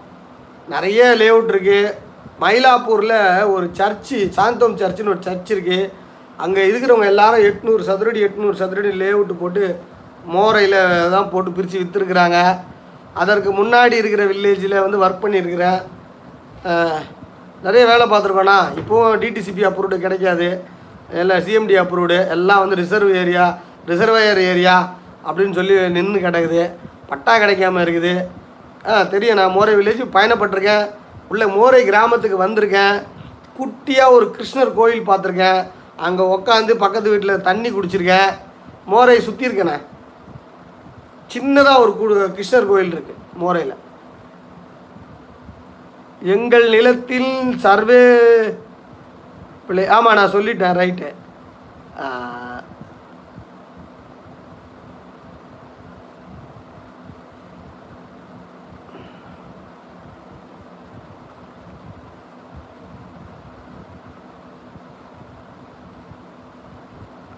என்ன போட்டிருக்காருன்னு தெரியலையே. இப்ராஹிம் ஷாவா. ஊ இஸ் லாக்டவுன் சார் நான் தான் லாக்டவுன்னு அதனால் வீட்டில் உக்காண்டிருக்குது படிங்க கிளா பேச்சு கேளுங்கன்னு சொல்லி மெசேஜ் போட்டிருக்கானே. முருகன் சண்முகம் வணக்கம் அண்ணா. வணக்கம் அண்ணா. சா வசந்தகுமாரா? இடி ரஹீம் பாஷா ஆ தமிழ் ஃப்ளைட் பத்து பேர் சேர்ந்து ஒருவருக்கு பஞ்சமி நிலம் ரெஜிஸ்டர் பண்ணியிருக்க மாதிரி ஈஸியில் காட்டுது. ஆனால் அவங்க யாருமே ரெஜிஸ்டர் பண்ணி கொடுக்கல. எப்படி ரெஜிஸ்ட்ரேஷனும் பட்டாவும் கேன்சல் பண்ணுறது நீங்கள் என்னோட பரஞ்சோதி பாண்டியன் டாடின்ல நீங்கள் பஞ்சம நிலத்தை எப்படி மீட்கணும்? ஸ்டெப் பை ஸ்டெப் ப்ரொசீஜர் எழுதியிருக்கேனே. அது போய் பாருங்கள் பஞ்சம நிலத்தை பொறுத்த வரைக்கும் உங்களுக்கு எப்படி சொல்ல வர்றதுன்னா எல்லா ரெவன்யூ ரெக்கார்டையும் எடுத்துட்டு முதல்ல வந்து ஆட்சேபனை மனு கொடுங்க எல்லா ரெக்கார்டுக்கும் இனி பட்டா மாற்றக்கூடாது பத்திரம் பண்ணக்கூடாது பஞ்சம நிலம்னு சொல்லி அதுக்கு வந்து பார்த்தீங்கன்னா நீதிமன்றத்தில் கணக்கெடுக்க சொல்லி எங்கெல்லாம் பஞ்சம நிலம் இருக்குன்ட்டு கணக்கெடுக்க சொல்லி ஜட்ஜ்மெண்ட்டே வந்திருக்கு நீதிமன்றத்தில் கமிட்டி வைக்க சொல்லியிருக்கு. எங்கெல்லாம் பஞ்சம நிலம் இருக்கோ அதெல்லாம் கலெக்ட் பண்ணுங்கன்னு கமிட்டி வைக்க சொல்லியிருக்கு. அருங்குணம் விநாயகம் அப்படின்ட்டு ஒரு ஐயா இருக்கார். அந்த ஐயாவோட இன்டர்வியூ கூட நான் எடுத்து போட்டிருக்கேன் நம்ம யூடியூப்பில் அவர் ஜட்ஜ்மெண்ட் வாங்கி வச்சுருக்காரு. நீங்கள் அந்த கமிட்டியில் சேர்ந்துருங்க. அந்த கமிட்டியில் அந்த தகவலெல்லாம் கொடுங்க. அவங்க நிச்சயமாக பார்ப்பாங்கண்ணா. கண்டிப்பாக சார் பாரசாலையில் பதிந்த மாரிமுத்து பெரியசாமி என்ன இப்போ இந்த பத்திரம் இடம் தமிழ்நாட்டில் இருக்கிறது. அந்த இடம் நான் வாங்கினால் என் பேருக்கு மாற்ற முடியுமா? இடம் திருநெல்வேலி. கொஞ்சம் சொல்லுங்கள் கண்டிப்பாக பண்ணலான்னா பதிஞ்ச பத்திரம் தொண்ணூற்றி ஏழுக்கு அப்புறமா தொண்ணூற்றி ஏழுக்கு முன்னாடியா? நம்பர் ஒன்று தொண்ணூற்றி ஏழுக்கு அப்புறம் பதிஞ்சது செல்லாது. தொண்ணூற்றி ஏழுக்கு முன்னாடி பதிஞ்சது செல்லும். பதிஞ்சதை இங்கே வந்து மாவட்ட பதிவாளர் அட்ஜுடிகேட் பண்ணியிருக்கணும் அப்படி அட்ஜுடிகேட் பண்ணியிருக்காரா அப்படின்னு பாருங்கள் ஆவணங்களை கொஞ்சம் ஸ்க்ரூட்டனிங் பண்ணிவிட்டு பண்ணணும். ஈஸி போட்டு பார்க்கணும். ஏன்னா இந்த தமிழ்நாட்டு சொத்துக்கு ஆந் கேரளாவில் பண்ணும்போது பாடசாலையில் கேரளாவோட ஒரு சொத்து அங்கே காட்டியிருப்பாங்க. அங்கே ஈசி போட்டு பார்க்கும்போது அந்த சொத்து தெரிஞ்சாதான் ஈசி போட்டு பார்க்கணும். இல்லாட்டி இதே சொத்தை மறுபடியும் அங்கே கேரளாவில் ஒரு பத்திரம் ஆகிடும் அதனால் அதெல்லாம் நீங்கள் பார்த்து பண்ணணும்னா அருமையாக ஸ்க்ரூட்டனிங் பண்ணி பண்ணணும். சார் தர்மபுதி எப்போ வருவீர்கள்? அண்ணா நீங்கள் யாராவது பெய்டு சர்வீஸ் கொடுக்குறீங்க. இந்த இடத்துக்கு வந்து இந்த வேலையை பண்ணி கொடுங்க. அப்படின்னா தானே அந்த அந்த பகுதிக்கு வரேன். இடையில வந்து பர்கூர் வரைக்கும் வந்தனே. ஒரு ப- அதுக்கப்புறம் அங்கே இல்லை அந்த வேலை முடிந்தது. இடத்த வந்து பார்த்து பேசி வேலை முடிந்தது. வேறு ஏதாவது வேலைகள் வருது அப்படின்னா நான் கண்டிப்பாக வந்து தருமபுரி பக்கம் வரேண்ணா Jilan Sayyed. Good evening sir good evening மல்லிகை பூ வி- விவசாயி. பேரே நல்லா இருக்கே சார் யூடிஆருக்கு முந்தைய எங்களது பத்திரம் தேவைப்படுகிறது. பத்திரம் தேவைன்னா பதிவுத்துறையில் அந்த காலத்தில் எந்த ரெஜிஸ்டர் ஆஃபீஸ் பழைய ரெஜிஸ்டர் ஆஃபீஸ்னு பார்த்து அந்த ரெஜிஸ்டர் ஆஃபீஸில் நீங்கள் ஈசி போட்டு அதில் ஏதாவது என்ட்ரி வந்தால் அதை தான் நீங்கள் காப்பி ஆஃப் த டாக்குமெண்ட் போட்டு எடுக்கணுமே தவிர வருவாய் டிபார்ட்மெண்ட்லேருந்து எடுக்க முடியாதுன்னா பதிவுத்துறையிலேருந்து தான் எடுக்கணும். மோகன சுந்தரமன்னன் செட்டில்மெண்ட் லேண்ட் ரிஜிஸ்டர் மற்றும் சர்வே ரிஜிஸ்டர் வே- வேறுபாடு. சர்வே அப்படின்றதுனா அளவுகளை அளக்கிறதுனா. செட்டில்மெண்ட்ன்றது நில உரிமை தீர்வை யார் இருக்காங்க ஜாயிண்ட் ஹோல்டிங்காக எல்லாமே இருக்கிறது நான் நடந்திருந்ததுண்ணா மலர்விழி சூப்பர் சார் ரொம்ப நன்றி அம்மா. ரவி ரவி சார் எப்போ திருப்பூர் வருவீங்க? வருவேண்ணா திருப்பூரில் ஒரு அண்ணன் ரொம்ப நாள் கூப்பிட்டுட்டு அவரோட வேலை நிற்கிது கண்டிப்பாக நான் வருவேண்ணா திருப்பூர் ஈரோடு வருவேன். இப்போ தற்சமயம் கோவையில் இருக்கிறேன் கண்டிப்பாக நான் இந்த கொஞ்சம் பிரேக் முடிஞ்சதுன்னா திருப்பூர் வருவேண்ணா ஒரு மணி நேரம் வேலை தான் வரேன். ட்ராவல் தானே. Mass Mahendran hi sir. One point five acre agri land என் தாத்தா நேமில் உள்ளது. அப்படி என் அப்பா பேருக்கு மாற்றுவது. அப்பா இருக்கிறாரா? அப்பா வாரிசு சர்டிஃபிகேட் வச்சு தானே நீங்கள் மாற்றணும் வாரிசு சான்று எடுத்து தாத்தாவோட வாரிசு சான்று முறையில் தான் நீங்கள் அப்பா பேர் கொண்டு வரணும். அப்பாவை தவிர மீதி வாரிசுகள் இருந்தாங்கன்னா அவங்க எல்லாம் உங்கள் அப்பாவுக்கு விடுதலை தரணும். இந்த சொத்தை விட்டு நாங்கள் வெளியே போகிறோன்னு சார் தாத்தா டெத்து சர்டிஃபிகேட் இல்லை. தாத்தா டெத்து சர்டிஃபிகேட் இல்லைன்னா இறப்பை காலதாமதமான இறப்பு அப்படின்னு பதிவு பண்ணணும். அந்த காலதாமதமான வரிவு எத்தனை வருஷம் காலதாமதம்? எத்தனை மாத காலதாமதம் கணக்கு பண்ணி அதுக்கு ஒரு தொகை கட்டணும். அதுவும் இல்லாமல் அது நீதிமன்றம் மூலமாக ஒரு வழக்காக கொண்டு போகணும் அதனால் சொல்லுங்கள் அந்த வேலையை வழிகாட்டுதல் பண்ணி கொடுத்துடலாம். அது வழக்கு அது. Damodaran V. How to book purchase sir அண்ணா அமேசானில் புக் பண்ணுங்கண்ணா. அமேசான் பேப்பர் பேக் புக்கு அமே பேப்பர் பேக் புக்கெல்லாம் அமேசான் டாட் இன்ல இருக்கு. டாட் காமில் கிடையாது. சண்முகம் சண்முகம் ஆயினா சரோசரா உங்கள் ஆஃபீஸ் சென்னையில் எங்கே உள்ளது? என்னுடைய ஆஃபீஸ் வந்து சென்னையில் ஸ்பென்சர் பிளாஸாவில் இப்போ வரைக்கும் இருக்குது. இன்னும் காலி பண்ணலை. ஆனாலும் வந்து வேளச்சேரியில் இப்போ இந்த ஆஃபீஸ் போட்டிருக்கேன். இன்னும் கொஞ்ச நாளில் இந்த கொரோனா முடிஞ்ச உடனே ஸ்பென்சர் பிளாஸ் ஆஃபீஸை மூடிடுவேன் ஸோ இன்னும் கொரோனா மூணு நாளெல்லாம் போகும் போல். அதனால் முதல்ல மாலை தான் மூடுறாங்க. அதனால் வந்து அங்கேருந்து காலி பண்ணிடுவோம் தற்சமயம் வேலையில் இருக்குது திருச்சி சைடில் நம்மளுடைய அலுவலகம் இல்லை. திருச்சியில் நம்ம அலுவலகம் இல்லை. தனசேகரன் நிலம் உங்கள் உரிமை. ஐ வாண்ட் புக் அண்ணா. நிச்சயமாக அமேசானில் புக் பண்ணி வாங்குங்கண்ணா. கண்டிப்பாக நீங்கள் புத்தகம் வாங்குவதன் மூலமாக எனக்கு மறைமுகமாக பொருளாதார ரீதியாக எனக்கு உதவி செய்கிறீர்கள். என்னுடைய எனக்கு வந்து என்னுடைய ஓட்டத்திற்கு.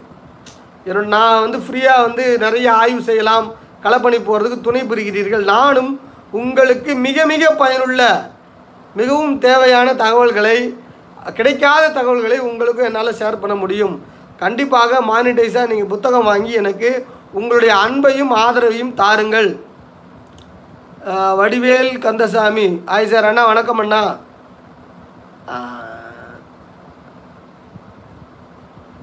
Sir how to identify the survey number inter owner which document A ரிஜிஸ்டரில் தான் கிடை சார் கிடைக்கும். சர்வே நம்பர் பிரகாரம் யார் யார் அப்படின்றது வந்து கவும ஆ பதிவேடு ஏரிஸில் தான் நீங்கள் எடுக்கணும்.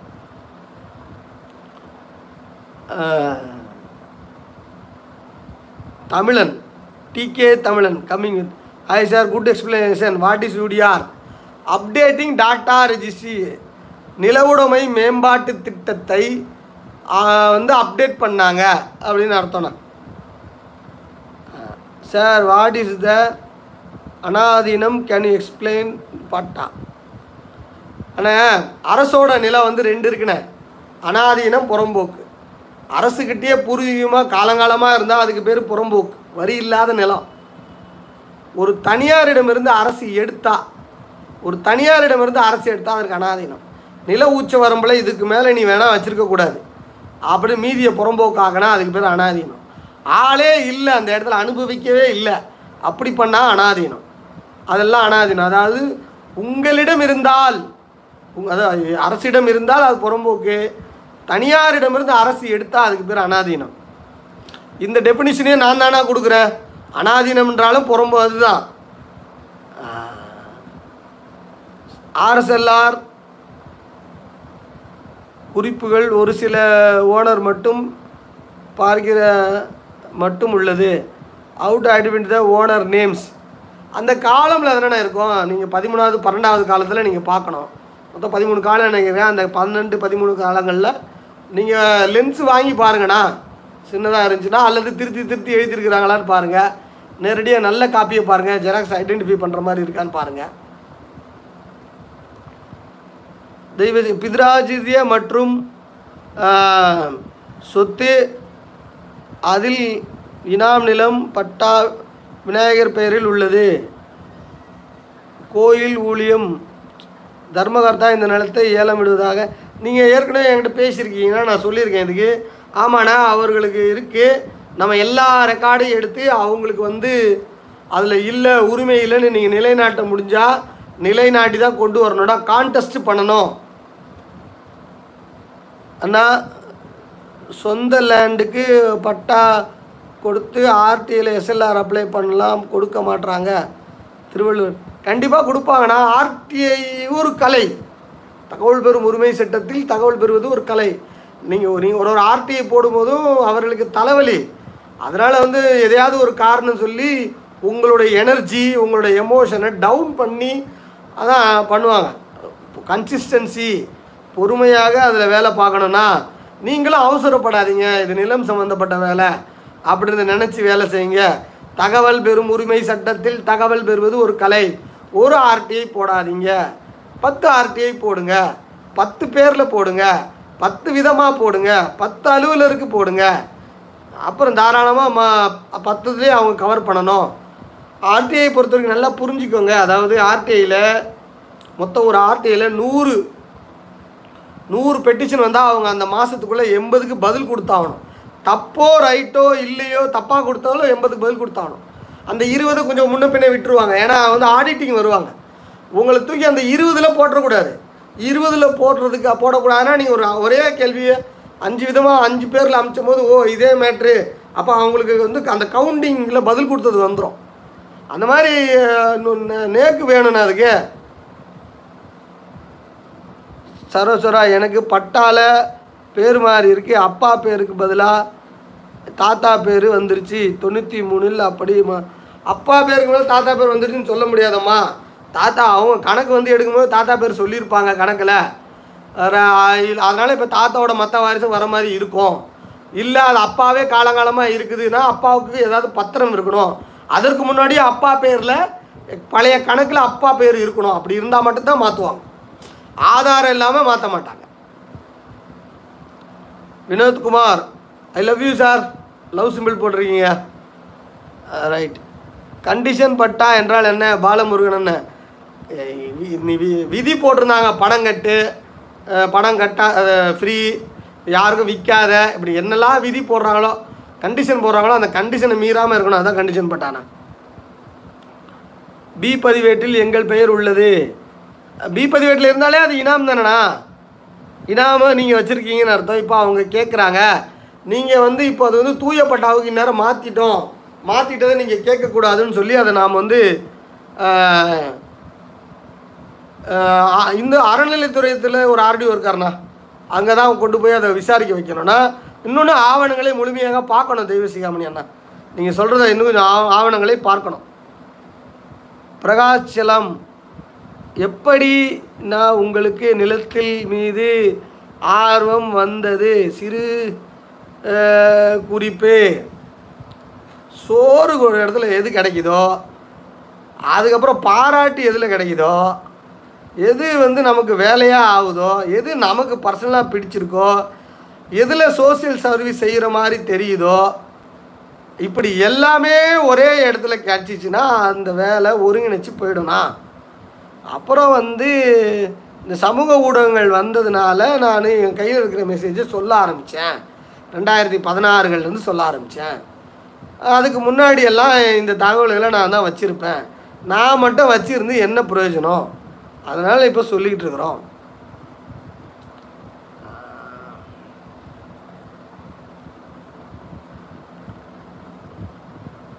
வக்கீல்கிட்ட கேட்க வேண்டியதெல்லாம் கேட்குறாங்க சாரா madam.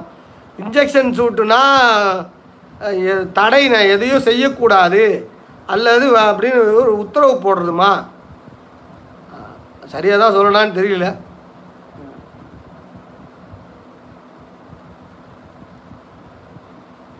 Condition பட்டாவில் periods over out to remove the condition ஆ அந்த இருபது வருஷம் கழிச்சு விற்கக்கூடாது போகக்கூடாதுன்னா அதுக்கப்புறம் நீங்கள் அதை பத்திரம் பண்ணலாம்னா அந்த அதை விட நீங்கள் ரிமூவ் பண்ண முடியும் அந்த கண்டிஷனை கண்டிஷன் பட்டான்றது கண்டிஷனுக்கு நாம தான் மீறக்கூடாது. கண்டிஷனை மாற்ற மாற்றலாமா நீங்கள் ஹாய் சார் ஷேக் அண்ணன் வினோத்குமார் அண்ணா மை ப்ராப்பர்ட்டி நாற்பத்தி ரெண்டில் வாங்கியது இரநூத்தி நாற்பத்தி ரெண்டு சென்ட்டு இதில் பரிதாத்தா தவிக்கு பக்கம். என்னண்ணா சொல்கிறீங்க தமிழில். அண்ணா மை ப்ராப்பர்ட்டி ஆயிரத்தி தொள்ளாயிரத்தி நாற்பத்தி ரெண்டில் வாங்கிய ரெண்டு ஏக்கர் நாற்பத்தி ரெண்டு சென்ட்டு இதில் பரியந்த தவுக்கு பக்கம். அண்ணே தமிழ்லேயே அடிச்சிருண்ணே. ப்ராப்பர்ட்டி ட்ரை மேலே விட்டான் பார்ட் தூத்துக்குடியில் மேலே விட்டானில் இருக்குதுன்னு தெரியுதுண்ணா.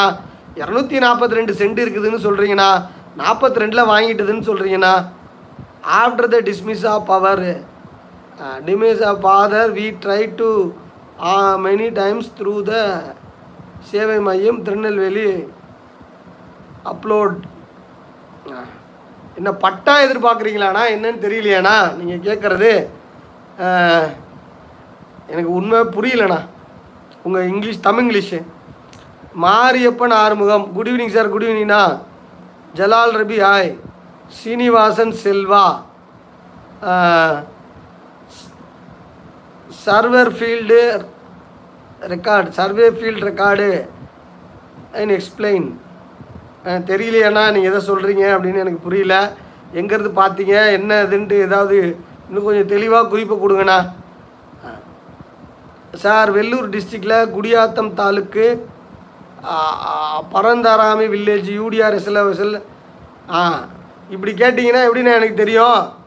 அது எப்படி தெ- எனக்கு தெரியும். வெள்ளூர் டிஸ்ட்ரிக்டில் குடியாத்தம் தாலுக்கா வந்து ஜமீன் கிராமம் கிடையாது. அந்த அளவுக்கு தெரியும். அதனால் அந்த எஸ்எல்ஆர் அரசில் இருக்கணும். ஆர்டிஐல கேள்வி கேட்டு பாருங்கள் என்கிட்ட எல்லா கிராமத்தோட தகவலும் இருக்கும்னு எப்படி நீங்கள் நினைக்கிறீங்க?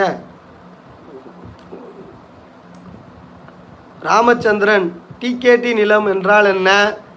ஆயிரத்தி தொள்ளாயிரத்தி இருபத்தி ஒம்பது செட்டில்மெண்ட் நடந்ததா? தீர்வு ஏற்பட்ட தரிசு என்றால் என்ன டிகேடி நிலம் என்பது அது ஒரு ஃபைல் தானே அது? அது வந்து இலவசமாக கொடுக்கறது தான். பெரும்பாலும் மரப்பட்டாக்களுக்கு கொடைக்கானலில் கொடுப்பாங்க. மீதி இடங்களுக்கு ரெண்டு ஏக்கர் நிலங்கள் கொடுக்கும்போது டிகேடி பட்டா கொடுப்பாங்கண்ணா. டிக்கெட்டி பட்டா அசைன்மெண்ட் பட்டா நமுனா பட்டா டி பட்டா டி நமுனா பட்டா கண்டிஷன் பட்டா இதெல்லாமே வந்து ஒரே கேட்டகரி தானே. ஆயிரத்தி தொள்ளாயிரத்தி இருபத்தி ஒம்போதில் செட்டில்மெண்ட் நடந்ததா? நடந்திருக்கலாம். நான் தான் சொன்னேனே உங்கள் ஊரில் உங்கள் பகுதியில் காலத்துக்கு ஏற்ற மாதிரி நடந்திருக்கும். ரீசெட்டில்மெண்ட் நடந்திருக்கலாம். ஜமீன் நிலமாக இருந்தால் அவர் பணம் கொடுத்து பண்ண சொல்லியிருக்கலாம். நான் ஆயிரத்தி தொள்ளாயிரத்தி பதினேழோட வெள்ளக்கார செட்டில்மெண்ட்டை முடிச்சிட்டான். இருபத்தி ஒம்போதில் ரீசெட்டில்மெண்ட் பண்ணிக்கலாம் இல்லாட்டி அது ஜமீன் கிராமமா? எந்த கிராமம்? அந்த தானே ஸ்டோரியை சொன்னேன். அப்போ அவங்க வந்து பண்ண சொல்லியிருக்கலாம். உங்கள் ஊரில் என்ன நடந்திருக்கலாம். செல்வராஜன்னு செல்வா. அண்ணன் மறுபடியும் அதே தான் கேள்வி கேட்குறாரு உண்மையாகவே சர்வே ஃபீல்ட் நம்பர் நயன் அப்படின்றது நீங்கள் எதனை சொல்கிறீன்னு எனக்கு புரியலண்ணா. உண்மையாகவே தெரியலண்ணா. சொல்லிட்டீங்கன்னா அது சார் புரிஞ்சுக்குவேன். லலிதா சார் தங்கள் நிலம் உங்கள் எதிர்காலம். மூணாம் பாகம் எப்பொழுது வரும்? பிரகாஷ் வெள்ளூர். மூணாம் பாகம் லேட்டாக வரும்ண்ணா ரொம்ப லேட்டாக வரும். நிலம் சர்வே பற்றி ஒரு புத்தகம் எழுதிக்கிட்டு இருக்கேன். அடிப்படை சர்வே அப்புறம் நில நிர்வாக வரலாறு எழுதிக்கிட்டு இருக்கேன். ஒரு நாவல் எழுதிக்கிட்டு இருக்கேன். நில சீர்திருத்த துறை சம்மந்தமாக லேண்டு சம்மந்தமாக ஒரு கதை வடிவிலையும் எழுதிக்கிட்டு இருக்கேன். கிட்டத்தட்ட ஒரு எட்டு புத்தகம் எழுதிட்டு இருக்கேன். எல்லாம் பாதி பாதி இருக்குது நீங்கள் நான் அடிக்கிற மாதிரி நான் வேக வேகமாக எழுதுறது இல்லைண்ணா. கிட்டத்தட்ட ரெண்டு ஆண்டுகளாக எழுதிட்டு இருக்கேன். தினமும் எழுதுவேன். வாரத்துக்கு ஒரு வாட்டி உட்காந்து எழுதுவேன். அப்புறம் எழுதிட்டு எழுதுனதை ஒவ்வொரு பேராகிராஃபையும் மறுபடியும் கலர் பண்ணி ஸ்கெட்ச் பண்ணி அதை மறுபடியும் திருத்துவேன். ஏனால் நாம் கொடுக்குற தகவல் இனி வர ஐம்பது வருஷத்துக்கு நூறு வருஷத்துக்கு இளைய தலைமுறையினருக்கு தப்பு இல்லாமல் கொடுக்கணுன்றதுனால நிறைய மெனக்கெட்டு மெனக்கெட்டு மெனக்கெட்டு தகவல்களை கொடுக்குறேன். அதனால் வந்து டைம் எடுக்கணும் புத்தகம் வந்து உடனே வ- உடனே இப்போ இருக்கிறது எல்லாத்தையும் போட்டு ஒரு புத்தகம் போட்டு விற்கிறது ஒரு பெரிய மேட்ரு கிடையாது. அந்த தகவல்கள் ஏன்னா அதை நம்ப ஆரம்பிக்கிறாங்க. நம்ம எழுதுறத பறஞ்சது என்ன வந்து சரியாக சொல்லியிருப்பாரு. அப்போ அப்போ அடுத்த தலைமுறை பிள்ளைங்கள்லாம் வந்து சொத்து வாங்கும்போது நம்ம தகவலை படிக்கணும்னா நாம் இன்னும் உறுதி செய்து உறுதி செய்து இன்னும் உவந்து பார்த்து பார்த்து படிக்க எழுதணும். சும்மா அவசரத்துக்கு எழுதுறது. எழுதிடுவேன் அதுக்கப்புறம் டெவலப்மெண்ட் எடிட் பண்ணுவேன். அப்புறம் ஒரு பேராகிராஃபை எடுத்தேன்னா அந்த பேராகிராஃபில் தப்பு ஆண்டு மாதம் தப்பு இருக்கான்னு பார்ப்பேன். மறுபடியும் செக் பண்ணுவேன். எனக்கு ரெஃபரன்ஸே கிடைக்கல உறுதி இல்லை அப்படின்னா அதை தூக்கிடுவேன் அப்புறம் நான் எங்கே சில இடங்களில் வந்து மிகையாக எழுதுறேன்னு நான் பார்த்து மறுபடியும் மிக எழுதுவேன். எழுதுறது அப்புறம் அந்த இடத்துல தூக்கிடுவேன். அதெல்லாம் அப்புறம் எடிட் எடிட் பண்ணுவேன். அதனால் டைம் எடுக்கும். நான் புத்தகங்கள் வருவதற்கு இன்னும் ஆறு ஏழு பத்து புத்தகங்களுக்கு மேலே எழுதுவேன். ஆனால் வரதுக்கு லேட் ஆகணும். உடனே உடனே சொல்ல முடியாது.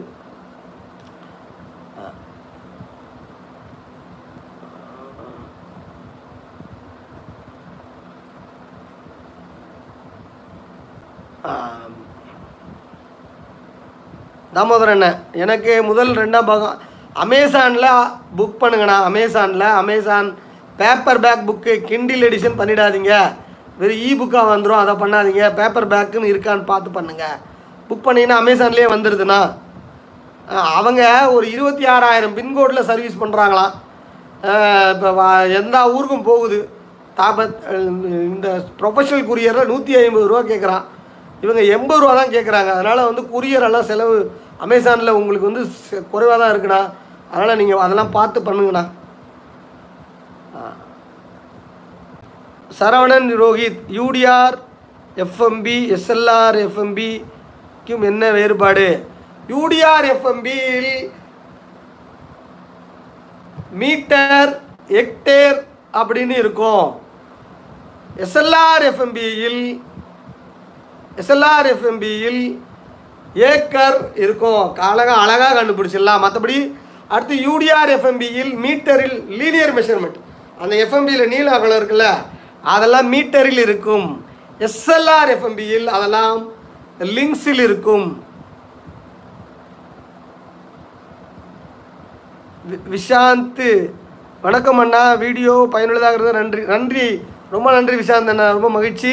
நீங்கள் சந்தாதாரராக சப்ஸ்கிரிப்ஷன் பண்ணியிருக்கிறீங்க அதாவது சப்ஸ்கிரைப்பில் பண்ணியிருக்கிறீங்க அதாவது ஜாயின் பட்டன் பண்ணியிருக்கிறீங்க ரொம்ப நன்றி அண்ணா உங்களோட ஆதரவுக்கு. நண்பர்களே பார்க்குற நீங்களும் ஜாயின் பட்டன்றது மாதம் எண்பது ரூபா கட்டுற மாதிரி இருக்கும்.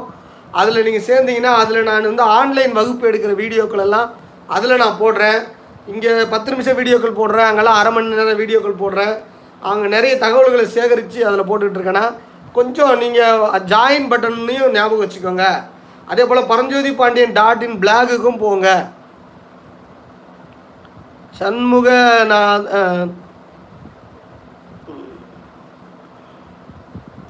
ஆமாம் சண்முகநாதன்.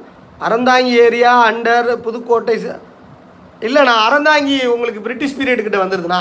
அறந்தாங்கி அந்த பக்கம் தான் புதுக்கோட்டை. அறந்தாங்கி வந்துட்டு உங்களுக்கு வந்துருது இல்லை வெள்ளக்காரங்கிட்ட வந்துருதுன்னு நினைக்கிறேன். அறந்தாங்கி. அறந்தாங்கி வந்துடுது அரங்காந்தி வந்து ஜமீன் கிடையாதுண்ணா. விஷாந்த் சர்வே சம்பந்தமான புத்தகம். அதான் நான் எழுதிக்கிட்டு இருக்கேண்ணா. இப்போ தான் சொன்னேன்ல கொஞ்சம் முன்ன பின்ன தாமதமாகணா ஏன்னா நல்ல சரியான தகவல்களை கொடுக்கணும். அவசரத்தில் கூறியது கூறலோ தப்பிழையான தகவலோ கொடுக்கக்கூடாதுன்றதுனால கொஞ்சம் பொறுமையாக பண்ணிக்கிட்டு இருக்கேண்ணா. ஆனால் எல்லாமே முக்கால்வாசி முடிச்சிட்டேண்ணா. ஷேக் கருணி சார் காந்திபுரம்வில் திண்டிவனம் தாலுக் கிரந்திபுரம் கிரந்திபுரம். நானூறு Muslim family were living here at lots of land we have we have Nawab maniyam record with us where I can get more detail about this history and consultation அண்ணே நவாபு கொடுத்தது அதுக்கப்புறம் வந்து எஸ்எல்ஆர் யூடிஆரில் கவர்மெண்ட் அவர் வெள்ளைக்காரங்க கிட்ட வெள்ளைக்காரங்கள் காலத்தில் உங்களுக்கு கொடுத்துருப்பாங்கண்ணா. அதுக்கப்புறம் இப்போ அது கவர்மெண்ட்டுக்கு அது மாறிடுச்சு. இனாம் ஜமீன்லாம் ஒழிச்சிட்டாங்களா? அது என்ன லேண்ட் டென்யூரில் இருக்குது? அப்படின்னு பார்க்கணுன்னா நீங்கள் என்ன தானே சந்திக்கணும்? தமிழகத்தில் நீங்கள் ஜமீனி இனாம் சம்மந்தமாக நீங்கள் கன்சல்ட் கொடுக்குறதுக்கு ஆள் கிடையாதுண்ணா. உண்மையாகவே ஆள் கிடையாது. பெரிய பெரிய ஆள் வழக்கறிஞர்கள் கூட கிடையாது. கரண்ட் அஃபேர் தான் அவங்க பார்க்குறாங்க. அதனால் நீங்கள் என்ன தான் நம்ம சந்திக்கணும்? கண்டிப்பாக அதெல்லாம் வந்து வாய்ப்பு இருந்துச்சுன்னா நீங்கள் வந்து ஆன்லைன் கன்சல்டன்சி எடுங்க. ஒரு மூணு மணி நேரம் எடுங்க. நான் எல்லாத்தையும் எனக்கு அனுப்புங்க. நான் படித்து பார்த்துட்டு ஒரு ரெண்டு மூணு மணி நேரம் உங்களுக்கு வீடியோ கான்ஃபரன்ஸிங்களோட கன்சல்டன்சி கொடுக்குறேன். Paranjothi P at Gmail dot com அதுக்கு பேப்பர்லாம் அனுப்புங்கண்ணா பார்ப்பண்ணா அது வந்து உங்களுக்கு மசூதிக்கு கொடுத்துருக்காரா? தனிப்பட்ட முறையில் இருக்கா காரணத்துக்கு கொடுத்துருக்காரா? அப்படிலாம் நம்ம பார்க்கணும்ண்ணா என்ன பர்பஸ்க்காக கொடுத்துருக்காரு நவாப்ன்ட்டு யுவராஜும் முக்கா மூக்காண்டி. இவ்வளோ டீட்டெயிலு செக் பண்ணி லிஸ்ட்டு வாங்குறதுக்குள்ளே பத்து கை மாறி இருக்கும். ஆமாண்ணா மாறி இருக்கோண்ணா நீங்கள் நீங்கள் நீங்கள் ஏன் அவசரத்தில் போய் வாங்குறீங்கன்ற. உங்களை நீங்கள் நீங்கள் நிதானமாக அதாவது நாங்கள் என்ன சொல்லுவோன்னா மைண்டை வந்து பீட்டாலே வச்சுருப்பாங்க. சரக்கு சரக்கு சரக்கு ஹார்ட் பீட் மாதிரி. ஆல்பாவில் வச்சுக்கோங்க ஸ்லோவாக ரைட்டுங்களா ஃப்ரீயாக மைண்டை ஃப்ரீயாக வச்சுக்கிட்டு வாங்குங்கண்ணா. என்ன அரசு அஸ்டில் பண்ணாதீங்க. காசு வந்தவுடனே புத்தி மாறி என்ன பண்ணணும்னு தெரியாது எல்லா பக்கமும். அப்போ போய் போட்டுறாதீங்க. நிதானமாக முடிவெடுத்து நிதானமாக பண்ணுங்கண்ணான்றேன் மாவட்ட ஆட்சியர் அலுவலகத்தில் உள்ள பதிவறையில் எஸ்எல்ஆர் ஆர்எஸ்எல்ஆர் ஆவணம் கிடைக்கப்பெறவில்லை. ஆ மாவட்ட ஆட்சியர் அலுவலகம் அது வந்து புது மாவட்டமாக பழைய மாவட்டமான்னு முதல்ல பாருங்கள் பல மாவட்டங்கள் பைரிஃபிகேஷன் ஆகிருக்குது அப்போ பழைய மாவட்டங்களில் தேடி பார்க்கணும். இப்போ ராமநாதபுரம் ஜில்லா அப்படின்னா இப்போ விருதுநகர் ஜில்லாவாக ஆயிருக்கும். அதனால் வந்து பழைய ராமநாதபுரம் ஜில்லா இருக்கான்னு பாருங்கள் அதுக்கப்புறம் ஒரே வாட்டி தேடினாலும் கிடைக்காது. ரெண்டு மூணு வாட்டி ஆர்டிஐ போட்டு கேட்கணும். அதுக்கப்புறம் ஆவண காப்பகத்தில் தேடணும். சில நேரங்களில் உங்கள் கிராமத்தை பார்த்துட்டு நூலகங்களில் கூட கிடைக்கும். சில கிராமங்களில் இப்போ நவாபுது இது ஆவணம் அண்ணன் சொன்னார்ல அது நவாப் லைப்ரரியில் கிடைக்கும். அவரோட வீட்டில் கிடைக்கும். ஆக அதை நம்ம பார்த்து பார்த்து எடுக்கணும்னான்றேன் ராமமூர்த்தி. தேங்க்யூ நான் வெரி யூஸ்ஃபுல் ரொம்ப நன்றி அண்ணா. ரொம்ப நன்றி. விக்கி அண்ணா. How to get copy of the court order அண்ணா அது காப்பி ஆஃப் த அப்ளிகேஷன் நீங்கள் போடணும்னா நீதிமன்றத்தில் அப்ளிகேஷன் போடணும்னா தமிழ் ரைட் சார் ஆர்எஸ்எல்ஆர் எப்படி வாங்குவது? சிம்பிளாக ஒரு மாடல் சொல்லுங்கள் எப்படி கொஸ்டின் பண்ணணும்? கேட்குறதுக்கு ஒரு மாடல் சொல்லுங்க அப்படின்றாரு. அண்ணா Paranjothi P at Gmail dot com ஒரு மெயில் போடுங்க மாடல் வேணும்ன்ட்டு. நான் நம்ம ஆஃபீஸ் டீமை வந்து டிராஃப்ட் மாடலில் ஒன்று அனுப்ப சொல்கிறேண்ணா Paranjothi P at Gmail dot காமுக்கு போடுங்க. நாங்கள் சில டெம்ப்ளேட் ரெடி பண்ணி வச்சுருக்கோம். அதே போல் நிலவுங்கள் எதிர்பாலம் புக்கில் புத்தகத்தில் இந்த மா பாகம் ரெண்டில் இந்த பாகம் ஒன்றில் இந்த மாடல் எல்லாம் வச்சுருக்கேன் எப்படி கேட்கணும்? எப்படி நீங்கள் கேள்வி கேட்கணும்னு புத்தகத்துலேயும் வச்சுருக்கேன். ராமகிருஷ்ணன் ஓஎஸ்எல்ஆர் எஸ்எல்ஆர் காப்பி வைத்து பழைய நில உரிமைகளை கண்டுபிடிக்க முடியும். யூடிஆருக்கு முந்தைய நீர்நிலைகளுக்கு எந்த ஆவணத்தை வைத்து கண்டுபிடிப்பது? ஆ நீர்நிலைகளுக்கு வந்து நான் மேப்பு பழைய காலத்து வில்லேஜ் மேப்பு பழைய புலப்படம். ஆ பழைய ஆ பதிவேடு அதே போல் எஸ்எல்ஆர் ஆர்எஸ்எல்ஆர் அதுலேயே வந்து குறிப்பில் பதிமூணாவது காலத்தில் அதில் குறிப்பில் ஆறு நில நீர்நிலை இருக்கும்னா கோவைக்கு யூடிஆர் அரசல்லார் எப்பொழுது இருந்தது? கிராமந்தோறும் மாறுதுன்னா பா கோவையில் ரெண்டு பாளையம் இருக்குது பல்லாச்சி பக்கத்தில். கொஞ்சம் குட்டி குட்டி ஜமீன் நிறைய இருக்குது. நிறைய இனாம் கிராமம் இருக்குது அதெல்லாம் அங்கே சர்வே நடக்கலை. அதுக்கப்புறம் மீதி இருக்கிறதுல நடந்திருக்கு. அதனால் சொல்ல முடியாதுன்னா காலம் பார்த்து தானே சொல்ல முடியும். ஆயிரத்தி நூற்றி பத்தொம்போதுன்னு போட்டிருக்காரு வி- வினோத்தனை என்னன்னு தெரியல. குணசேகர் ஆயிரத்தி தொள்ளாயிரத்தி எண்பது வருடத்தில் பட்டா சிட்டா நகல் கேட்டு ஆர்டி பட்டா சிட்டாலாம் எண்பதில் கேட்டால் கிடைக்காதுண்ணா ரெக்கார்டில் இருக்காதுண்ணா. எண்பதில் இருக்கிற ஏ ரிஜிஸ்டர் கேளுங்க கொடுப்பாங்க. எதை கேட்கணும்? அதாவது நீங்கள் அன்னன்னைக்கு பராமரிக்கிற டெம்பரவரி ரெக்கார்டெல்லாம் கேட்டுட்ருக்கீங்க நிரந்தர ரெக்கார்டை மட்டும்தான் நீங்கள் அவங்க பெற முடியும்.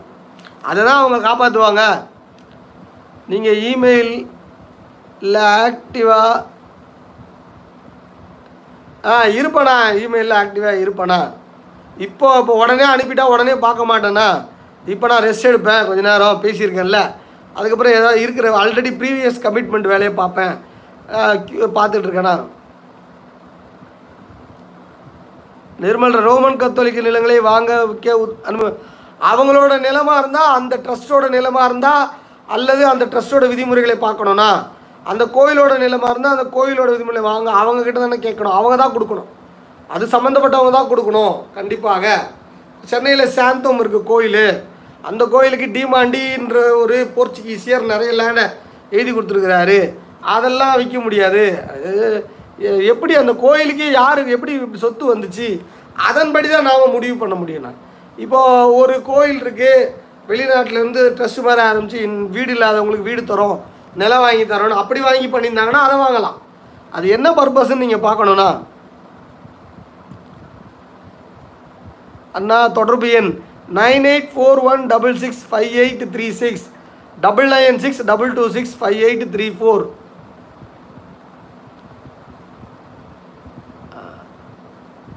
Shanmuga Sundaram how to get UDR proceeding paper it is found in taluka office village ஆஃபீஸில் இருக்குண்ணா. கிராம நிர்வாக அதிகாரிகிட்டே கிடைக்கும்ண்ணா. எல்லாமே சண்முக சுந்தரண்ணே எல்லாமே கிடைக்கும். வெற்றிவேல் பாலசுப்ரமணியம் ஊர் நத்தம் ரெண்டு சென்ட் எனக்கு. போர்வெல் போடலாமா? போடலாம். வீட்டுக்கு தானே போடுறீங்க? போடலாண்ணா. விக்கி இப்போ உங்கள் புக்கு இல்லை என்ன இன்ஃபர்மேஷன் இருக்குண்ணா படித்து பாருங்கண்ணா. எல்லா ஓரளவுக்கு எல்லா தகவல்களும் இருக்குண்ணா. படித்து பாருங்கள் சரவணன் சரவணன் வேலன் ஸ்ரீ. வணக்கம் அண்ணா. தான செட்டில்மெண்ட் பத்திரத்தை தானம் கொடுத்த நபர் பண்ணலாமா? தானம் கொடுத்து பத்து வருஷம் ஆனால் பண்ண முடியாது. தானம் வாங்கின நீங்கள் இம்மிடியேட்டாக அனுபவத்துக்கு போய் பட்டா மாற்றி சொத்தை அடைப்புக்குள்ளே கொண்டு வந்துட்டா பண்ண முடியாது. நீங்கள் அவர் அந்த தான பத்திரத்தில் ஏதாவது கண்டிஷன் போட்டிருந்தாருனால் அந்த கண்டிஷனை நீங்கள் மீறினீங்கன்னா அவர் ரத்து பண்ணுறதுக்கு கோர்ட்டுக்கு போகலாம் ரமேஷ் செல்லையா? அண்ணே. ஃபிசிக்கல் டைரக்டர் தங்கள் விழிப்புணர்வு பதிவுகள் கடையண கடை கடை தேர செய்கிறது. ஆமாண்ணா ரொம்ப நன்றி அண்ணா. கடையன் மட்டும் இல்லைண்ணா பெரிய ஆளுங்களே மாட்டிக்கிறாங்கண்ணான்னு நான் சொல்ல வரேன். எல்லாருக்கும் தானா சீனிவாசன் செட்டில்மெண்ட் ரெக்கார்டு தேவை. அரக்கோணம் தாலுக்கா சயனாவரம் கிராமம் ஆயிரத்தி தொள்ளாயிரத்தி எண்பது எம் எண்பது. செட்டில்மெண்ட்டா நீங்கள் மாவட்ட கலெக்டர் ஆஃபீஸில் கேட்டாலே உங்களுக்கு கொடுத்துருவாங்கண்ணா. ஆர்டிஐயில் கேளுங்கள் ஜிஎஸ்பி ட்வின்ஜின் ஃப்ரம் டிபி என் சேலம் தருமபுரி பெண்ணகரம் தித்யா பொனாலிக்கு ஆயிரத்தி தொள்ளாயிரத்தி ஏழுலேயே ரிசி ரிவேசி ரீசெட்டில்மெண்ட் ஆகியிருக்கு. அதானே? அப்போவே ஆகியிருக்கும் ரீசர்வே அண்ட் ரீசெட்டில்மெண்ட் ரெண்டும் ஒன்றா பண்ணியிருக்கிறாங்கன்னா அப்போ அதற்கு முன்னாடி செட்டில்மெண்ட் பண்ணிட்டாங்கன்னு அர்த்தம். முன்னாடி செட்டில்மெண்ட் ரிசர்வ் பண்ணியிருக்காங்கன்னு அர்த்தம். ஏதோ ப்ராப்ளம் அல்ல கிளப்பிங் ஏதாவது நடந்திருக்கும் அதனால் அதுக்கப்புறம் ரீசர்வே பண்ணியிருப்பாங்க. உங்கள் அந்த காலத்தில் சேலம் மாவட்ட ஆட்சியர் ஆண்டுதோறும் அந்த டிஸ்ட்ரிக்கு குறிப்பை மெட்ராஸ் பிரசிடென்சிக்கு அனுப்புவாங்க. அதில் அது மென்ஷன் பண்ணியிருப்பாங்க. அது எந்த வருஷம்ட்டு நாம் அதெல்லாம் ஆய்வாக நூலகத்தில் போய் தேடி பார்த்து கலெக்டர் ரிப்போர்ட்ஸ் அட்மினிஸ்ட்ரேஷன் ரிப்போர்ட்ஸ் எடுத்து படித்தோம்னா என்ன நடந்திருக்குன்னு கண்டுபிடிக்கலாம்ண்ணா அதில் கூட வில்லேஜ் வராது. மொத்தமாக ஒரு தாலுக்கு லெவலில் ஒரு ரிப்போர்ட் இருக்கும். நான் வினோத் ஆயிரத்தி தொள்ளாயிரத்தி எழுபத்தி ரெண்டில் பத்திரப்பதிவுகளில் நிலம் கொடுப்பவர்களின் கையொப்பம் அனைத்து பக்கம் ஆமாண்ணா. நிலம் கொடு அஞ்சு பேர் உரிமையாளர்னா அஞ்சு பேர் கையெழுத்து வேணும்ண்ணா. ஒருத்தர் விட்டுட்டா அந்த ஒருத்தர் பங்கு போகாது. அதனால் எல்லார் பேரும் வேணும். அந்த காலத்தில் அப்படிலாம் நடந்திருக்கு. உரிமையாளர் மாமனார். மருமக கையெழுத்து போட்டு சொத்தெல்லாம் விற்றுருக்கார் அதுவும் பத்திரம் ஆயிருக்குது. ஆனால் அதில் செல் நீதிமன்றம் போனால் செல்லாது. நீதிமன்றத்தில் செல்லாதுன்னு உரு உருவா கொண்டு வந்துருவாங்கண்ணா. மணிவேல் அண்ணன் சார் எனக்கு நத்தம்புரம் போக்கு காலிமனை பதிவு ஆயிரத்தி தொள்ளாயிரத்தி எண்பத்தஞ்சு செய்து ஒரு நபர் கொடுத்துள்ளார். தற்போது மனை ஊர் விளையாட்டுத் திடலாக மாற்ற முயற்சிக்கிறார்கள். எனக்கு பட்டா மறுக்கிறார்கள். ஆமாண்ணா யூடியா ஆயிரத்தி தொள்ளாயிரத்தி எண்பத்தி அஞ்சில் தானே பண்ணி கொடுத்துருக்காரு. தொண்ணூறில் நடக்க பத் சர்வே நடக்கும்போது நீங்கள் என்ன பண்ணீங்க? உங்கள் ஊரில் இன்னும் நத்த சர்வே நடக்கலையா?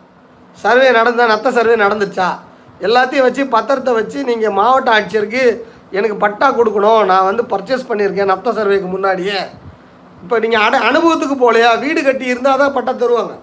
சொத்தை ஒரு அடைப்புக்குள்ளே கொண்டு வந்து வீடுக்கு கொண்டு வாங்க. கேட்டோ காம்பவுண்டோ போட்டு இடத்துக்குள்ளே போங்க. பொசஷனும் கொடுக்காதீங்க. ஏதாவது பர்சனல் காண்டாக இருக்குண்ணா உங்கள் மேலே. அதனால் ஏதாவது பண்ணுவானுங்கண்ணா வேணும்னு. அதெல்லாம் கிளியர் பண்ணுங்கண்ணா. கங்கா லோகித் அண்ணா சிவன் கோயில் நிலம் கொடுத்தார்கள். அதை ஒத்தி வைத்து முப்பது வருடம் ஆகிறது. இப்போ கேட்டால் தர முடியாது என்று சொல்கிறாங்க நாங்கள் யாரை பார்த்தால் கிடைக்கும்? ஐயே சிவன் கோவில் நிலம் இந்து அறநிலைத்துறையில் அந்த இடம் கோயில் சேர்ந்ததா? அப்படி இல்லை நீங்கள் தனியாக ஆனால் நீதிமன்றம் போகணும் இந்து அறநிலைத்துறையில் மாவட்ட ஆட்சியர்கிட்ட கம்ப்ளைண்ட் பண்ணணுண்ணே இது மாதிரி இல்லாட்டி இல்லாட்டி அதுக்கப்புறம் அறநிலைத்துறையில் கம்ப்ளைண்ட் பண்ணலாம். எப்படின்னு பாருங்கண்ணா உங்கள் கோயில் எப்படி வருதுன்னு பாருங்கண்ணா. பூபதி பூபதி எந்த அண்ணா திட்டுறீங்க? அண்ணா நான் வாங்கிக்கிறேண்ணா அன்போடு வாங்கிக்கிறேண்ணா. பூபதி பூபதினா வாங்கிக்கிறேன். ஏதோ கோவமாக இருக்கு ஏதோ டிஸ்டர்ப் ஆகிருக்கீங்க அப்போ நான் சரியாக போகிறேன்னு அர்த்தம்ண்ணா. சுரேஷ் ஆய் சார் சேஃபாக இருங்க. சரி ரொம்ப நன்றி அண்ணா.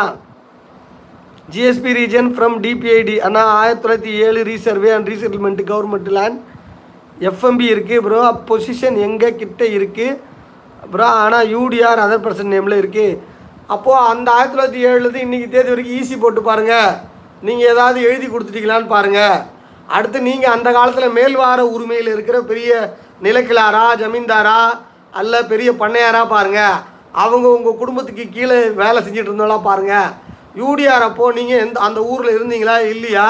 எங்கே போனீங்க? யூடிஆர் அப்போ யூடிஆர் கணக்கு நடக்கிறப்போ அவங்க ஏன் லேண்டில் இருந்திருப்பாங்க? அதனால் அவங்க பேர் கொடுத்துருப்பாங்க. அல்ல நீங்கள் குத்தகை குத்தகை ஏதாவது விட்டுருந்தீங்களா? அல்லது அவங்க குடும்பம் உங்கள் வீட்டில் ஏதாவது கு- கீழே குடிவார உரிமையில் இருந்தாங்களா? உங்களுக்கும் அவங்களுக்கும் என்ன தொடர்பு அப்படின்னு லிங்க் எடுங்கண்ணா லேண்ட் டென்யூரையும் பார்த்து முடிவெடுக்க முடியும். அண்ணா டைம் ஆகிடுச்சு நான் சீக்கிரம் முடிச்சுக்குவேன். கேள்விகள் நூற்றி இருபத்தஞ்சி நிமிஷம் ஆயிடுச்சு. ரெண்டு மணி நேரம் ஆயிடுச்சுன்னா இன்னும் ஒரு ஐந்து நிமிடம். நானும் தொடர்ந்து பேசிக்கிட்டு இருக்கேன் அப்படின்னு நினைவில் கொண்டு கேள்விகளை நிறுத்துங்கண்ணா முடிஞ்ச அளவுக்கு முடிச்சிடுறேன். இன்னும் ஒரு ஐந்து முப்பதுக்கு மணி மணிக்கு நான் முடிச்சிடுறேன் இன்னும். What are the previous land records in Coimbatore before UDR uh SLR RSLR தானா? அப்புறம் வந்து பி ரெஜிஸ்டர்ண்ணா அதுதான் கிரியேட்டிங் இயர்ன்னு தான் அதான் நான் உங்களுக்கு தெளிவாக சொன்னேன். அது மாவட்டம் தோறும் மாறும்ண்ணே கேஸ் பை கேஸ் வில்லேஜ் தோறும் மாறும். பக்கத்து கிராமம் ஒரு ஒன்றில் இருக்கும் உங்கள் கிராமம் ஒன்றில் இருக்கும்னு சொல்லியிருக்கேன். சத்யராஜ் நாராயணன். ஆக்ட்ரஸ் மீடியா ஆ என்ன அண்ணா வணக்கம்ண்ணா. சத்யராஜ் நாராயணன். ஐயா இதற்கு பதில் தாருங்கள். லீகலி இன்வேலிட் டாக்குமெண்ட் என்று அடிக்குறிப்பு செய்வது குறித்து பதிவுத்துறை சுற்றறிக்கை அல்லது அதன் என்ன இருந்தால் ஆ அவர்களுக்கு உரிமையே இருக்குது. அவங்க ஈஸியில் தானே பண்ணுறாங்க ஈஸியில் தான் அவங்க பண்ண முடியும். அது அவங்க அவங்களோட நிர்வாகண்ணே. அது தாராளமாக அது மாவட்ட பதிவாளர் நினச்சா பண்ணலாண்ணா. சரிங்களா? கங்கா லோகித். நாங்கள் தஞ்சாவூர். மறந்துட்டேன் நான் ப- பழைய கேள்வி என்ன கேட்டீங்கன்னு தெரியல. மாவட்டம் கேட்டிருக்கீங்கன்னு நினைக்கிறேன். பத்திரத்தில் தடம் பதிய பத்தியம் இருக்குது சப்டிவிஷன் எப்படி செய்வது? ச பத்திரத்தில் இருக்குன்னா சப்டிவிஷன் பாத்தி இருக்குதுன்னா சர்வேயர் தானே பார்க்கணும். முதல்ல ஹெச்எஸை பார்த்து வரைபடத்தை பார்த்து ஹெட் சர்வேயரை பார்த்து பேசிவிட்டு அதுக்கப்புறம் அவர்கிட்ட கன்சல்ட் வாங்கிட்டு அப்ளை பண்ணுங்கண்ணா. முருகேசன் ஆயிரத்தி தொள்ளாயிரத்தி ஐம்பத்தி நாலில் பத்திரம் உள்ளது. ஆயிரத்தி தொள்ளாயிரத்தி எழுபத்தி நாலில் பத்திரமும் நத்தம் காலிமனை அரசு மனை இருக்க பட்டா வாங்க என்ன செய்யவும்? ஆ, பழைய பத்திரம் இருக்குதுன்னா இதற்கு தனியாக புதிய ஜீவோவே வந்திருக்குண்ணா. பழைய பத்திரத்தை வச்சு பட்டா கேட்கலான்ட்டு ஆர்டிஓ கிட்ட மனு கொடுத்து விசாரித்து கொண்டு நடக்கணும்ண்ணா. நூறு வாட்டி ஆர்டிஓ ஆஃபீஸுக்கும் தாலுகா ஆஃபீஸுக்கும் விவோ ஆஃபீஸுக்கும் மொத்தம் ஹண்ட்ரட் டைம்ஸ் நீங்கள் போனீங்கன்னா அந்த வேலை நடந்துடும் பெட்டிஷனை தபாலில் அனுப்பிட்டு அண்ணா வணக்கம் அண்ணா. ஆன்லைனில் லேண்ட் சம்மந்தப்பட்ட ஆர்டி செய்வது எப்படி? தமிழ்நாட்டுக்கு இன்னும் ஆன்லைன் ஆர்டி வரல. சென்ட்ரல் கவர்மெண்ட்டுக்கு தான் வந்திருக்கு. சீக்கிரம் வந்துடும் அப்போ அப்புறம் ஆன்லைனில் நீங்கள் பண்ணுங்கண்ணா. ரத்னசாமி செந்தில்குமார் உங்களுடைய ரெண்டு புத்தகங்களையும் படித்து முடித்து விட்டேன் மிகவும் ஒரு வருடம் இருக்க வேண்டிய புத்தகம் நிறைய தகவலை பெற்றிருக்கிறேன். உங்களை நேரில் சந்தித்து பேச வேண்டும். செந்தில்குமார் அண்ணன் ரொம்ப நன்றி. புத்தகத்தை படித்ததுக்கு என் உழைப்பை அங்கீகரித்ததற்கு நிச்சயமாக சந்திப்போண்ணா. ஒரு நல்ல ரிவ்யூவும் ஒன்று கொடுங்கண்ணா நான் போஸ்ட் பண்ணுறேன் இந்த மாதிரி அண்ணன் இந்த மாதிரி கொடுத்துருக்காரு அப்படின்னு நான் போஸ்ட் பண்ணுறேண்ணா ரொம்ப நன்றி நான் சிறப்பண்ணா சார் வணக்கம். வணக்கம். சீனிவாசண்ண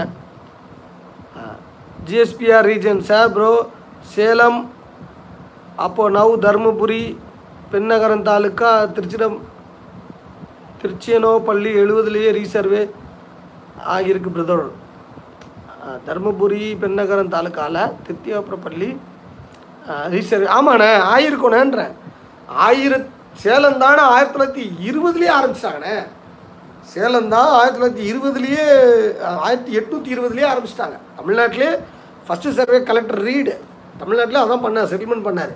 அதனால் அதுக்கப்புறம் உங்களுக்கு பண்ணுற பழைய சர்வேல ரிஜிஸ்டர் பண்ணுவாங்கண்ணா. கண்டிப்பாக அது ஆயிருக்கோண்ணா பத்திரம் ஒரு பேரையும் பட்டா வேறுபேரையும் இருக்க ஒன்று பத்திரம் சரியாக இருக்கணும் இல்லை பட்டா சரியாக இருக்கணும்.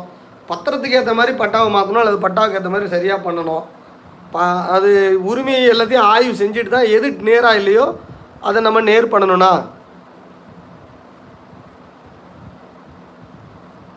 my house property in Chennai was resurveyed in two thousand thirteen when the government will complete the settlement and give new block and இது வந்து டவுன் சர்வேனா இது முழுக்க முழுக்க நீங்கள் பேசுகிறது எல்லாமே டவுன் சர்வேனா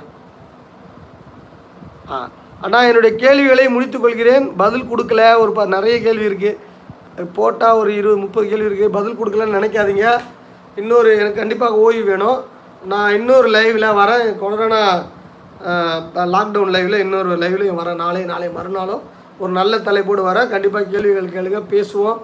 தொடர்ந்து எங்களுக்கு வந்து எங்களுடைய நிறுவனத்துக்கு நாங்கள் செய்கிற வேலைகளுக்கு எங்களுக்கு சேவை கொடுங்க. சொத்து சம்மந்தமாக சிக்கல் இருந்தால் எங்ககிட்ட ஆலோசனை பெறுங்க. சர்வீஸ் கொடுங்க வேலை அந்த வேலைகளை எங்களுக்கு கொடுங்க. புத்தகத்தை வாங்குங்க. அது அது இதன் மூலமாக நீங்கள் தொடர் அப்போ தான் எங்களால் தொடர்ந்து நானும் என்னுடைய குழுவும் இயங்க முடியும். உங்களுடைய அன்பும் ஆதரவும் ஒத்துழைப்பால் என்னால் வந்து தொடர்ந்து பல ச தகவல்களை நிலம் சம்பந்தப்பட்ட பல தகவல்களை கொடுக்க முடியும். அடுத்த தலைமுறைக்காக தான் ரெக்கார்டு பண்ணுறேன் எழுதுகிறேன் இந்த தலைமுறைக்கு பேசுகிறேன் அடுத்த தலைமுறை புரியாமல் போயிடும். அவங்களுக்கு அப்போ அவங்களுக்கு புரிய வச்சு எழுதுகிறேன் ஆனால் ஏனால் இன்னும் ஐம்பது ஆண்டுகளுக்கு இந்த பழைய லேண்டு பிரச்சனை வரும். ஐம்பது வருஷத்துக்கு அப்புறம் அது வராது. மக்கள் மாட்டிக்குவாங்க. அதனால் வந்து இந்த ஐம்பது ஆண்டுகள் கண்டிப்பாக இப்போ சம்பாதிக்கிறவங்க பார்த்து பண்ணணும் அப்படின்னு நான் நினைக்கிறேன். அவசரப்பட்டு வாங்கணும் இவ்வளோ விவரம் தெரிஞ்சு இப்போ ஒரு அண்ணன் சொன்னார் நான் வந்து இவ்வளோ விவரத்தையும் பார்க்குறதுக்குள்ள சொத்து கை மாறிடுன்ட்டு அவ்வளோ அவ்வளோ ஆர்வத்தோடலாம் எந்த சொத்துக்கிட்டையும் போக தேவையில்ல. ரைட்டுங்களா அது வந்து நீங்கள் ஏதோ ஃபேன்சியில் போகிறீங்க ஃபேண்டசியில் போகிறீங்க அதெல்லாம் போகாது. சொத்துனா உணர்வுகள் உணர்ச்சிகள் அற்ற ஆளாக இருக்கணும். சொத்து வாங்கிட்டு நிம்மதி எழுந்தவர்கள் பல பேர். சொத்து வாங்கினதுக்கப்புறம் பிரச்சனை வந்தது பல பேர். அதனால் வந்து அந்த கிளாரிட்டி உங்களுக்கு இருக்கணும். அதனால் வந்து ஓரளவுக்காவது நான் இந்த தகவல்கள் உங்களுக்கு ஒரு ந- ஒரு சொத்தை வாங்குறதுக்கு பாதுகாப்பாக இருக்கும். துணை வருமானத்தை தரும். வருமானத்தை அதிகப்படுத்தி கொடுக்கும். சொத்து சம்மந்தப்பட்ட சிக்கல் இருந்தால் வெளியே வர்றதுக்கு வாய்ப்பு இருக்கும். இப்படி உங்களுக்கு ஏதோ ஒரு வழியில் நிச்சயமாக இந்த தகவல்கள் பயனுள்ளதாக இருக்கும். உங்களுடைய அன்பும் ஆதரவும் எனக்கு நிச்சயமாக தொடர்ந்து வேணும். சொத்து நிலத்தின் பயன்கள் அனைத்து தரப்பு மக்களுக்கும் போய் சேர வேண்டும் என்ற லட்சிய பயணத்தில் உங்கள் பரஞ்சோதி பாண்டியன் சொத்துக்கள் சேரட்டும் ஐஸ்வர்யம் பெருகட்டும். நன்றி வணக்கம்.